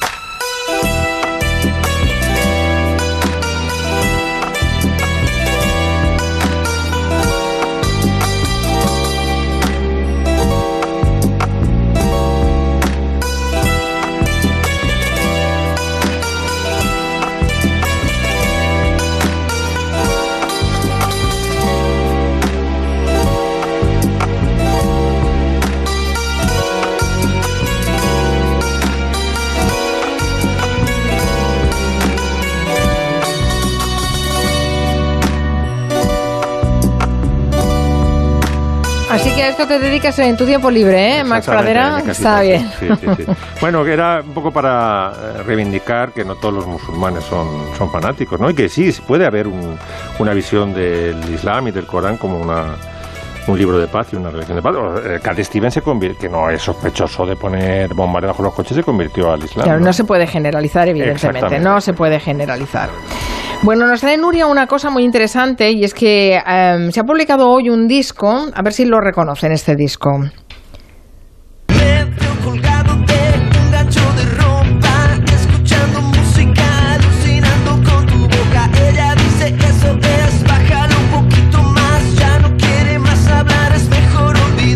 Escucháramos, Nuria, por algo en especial, ¿no? Dice que le- te recuerda algo. Sí, ah, si os recuerda Elvis Costello es que vais bien, ¿vale? Porque es un disco publicado en 1978, pero con la voz de Juanes, o sea, es una adaptación. Es el This Year's Model, esto seguro lo controla perfectamente.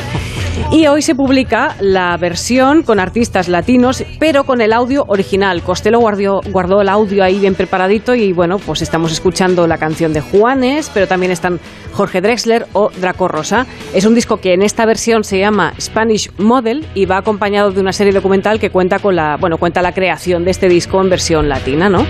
Y esto también da pie para hablar de reinterpretaciones de discos, ¿no? De discos que posteriormente han tenido una revisión. Por ejemplo, uno muy reciente, el grupo Triángulo de Amor Bizarro en este 2021 publicó un disco de 15 artistas que versionaron el último disco que sacaron, esta banda gallega, Detrás del Espejo, entre ellos Olea Morente, J de los Planetas, que hemos escuchado antes, o Los Carolina Durante.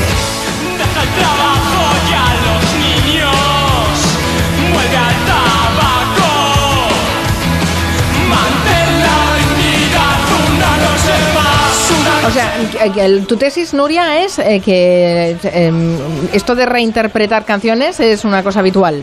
Sí, sí, sí, que se hacen revisiones de discos, igual que ahora Elvis Costello, pues lo ha hecho muchísima gente. Este año pasado, por ejemplo, eh, o hace dos años, tuvimos la revisión del, del Mediterráneo, de Serrat.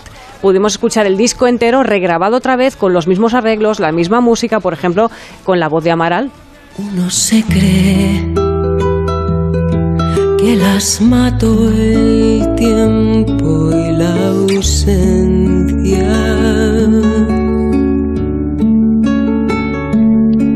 Pero su tren vendió boleto de ida y vuelta.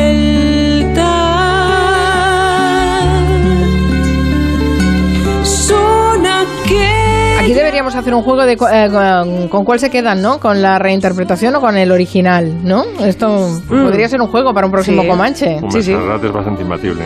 Eh, sí, Serrat es bastante imbatible, sí. Eh, sí. Pues apúntatelo y lo vamos a lo exploramos, Lo haremos, lo haremos. exploramos y lo hacemos un día, pero además con votación, ¿eh?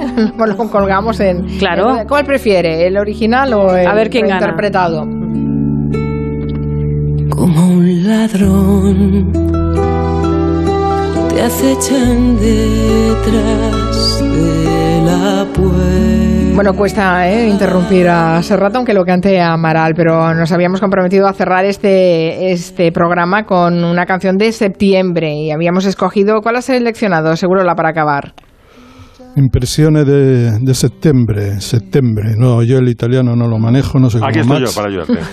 ¿Eh? Ver, dilo en Eh, italiano, Max. de- No, esta lo ha dicho perfecto. Ah, vale. Premi- Septiembre. premiata Forneria Marconi. Era un- Forneria. o Forneria Marconi, que era un grupo progresivo, de música progresiva de los años 70.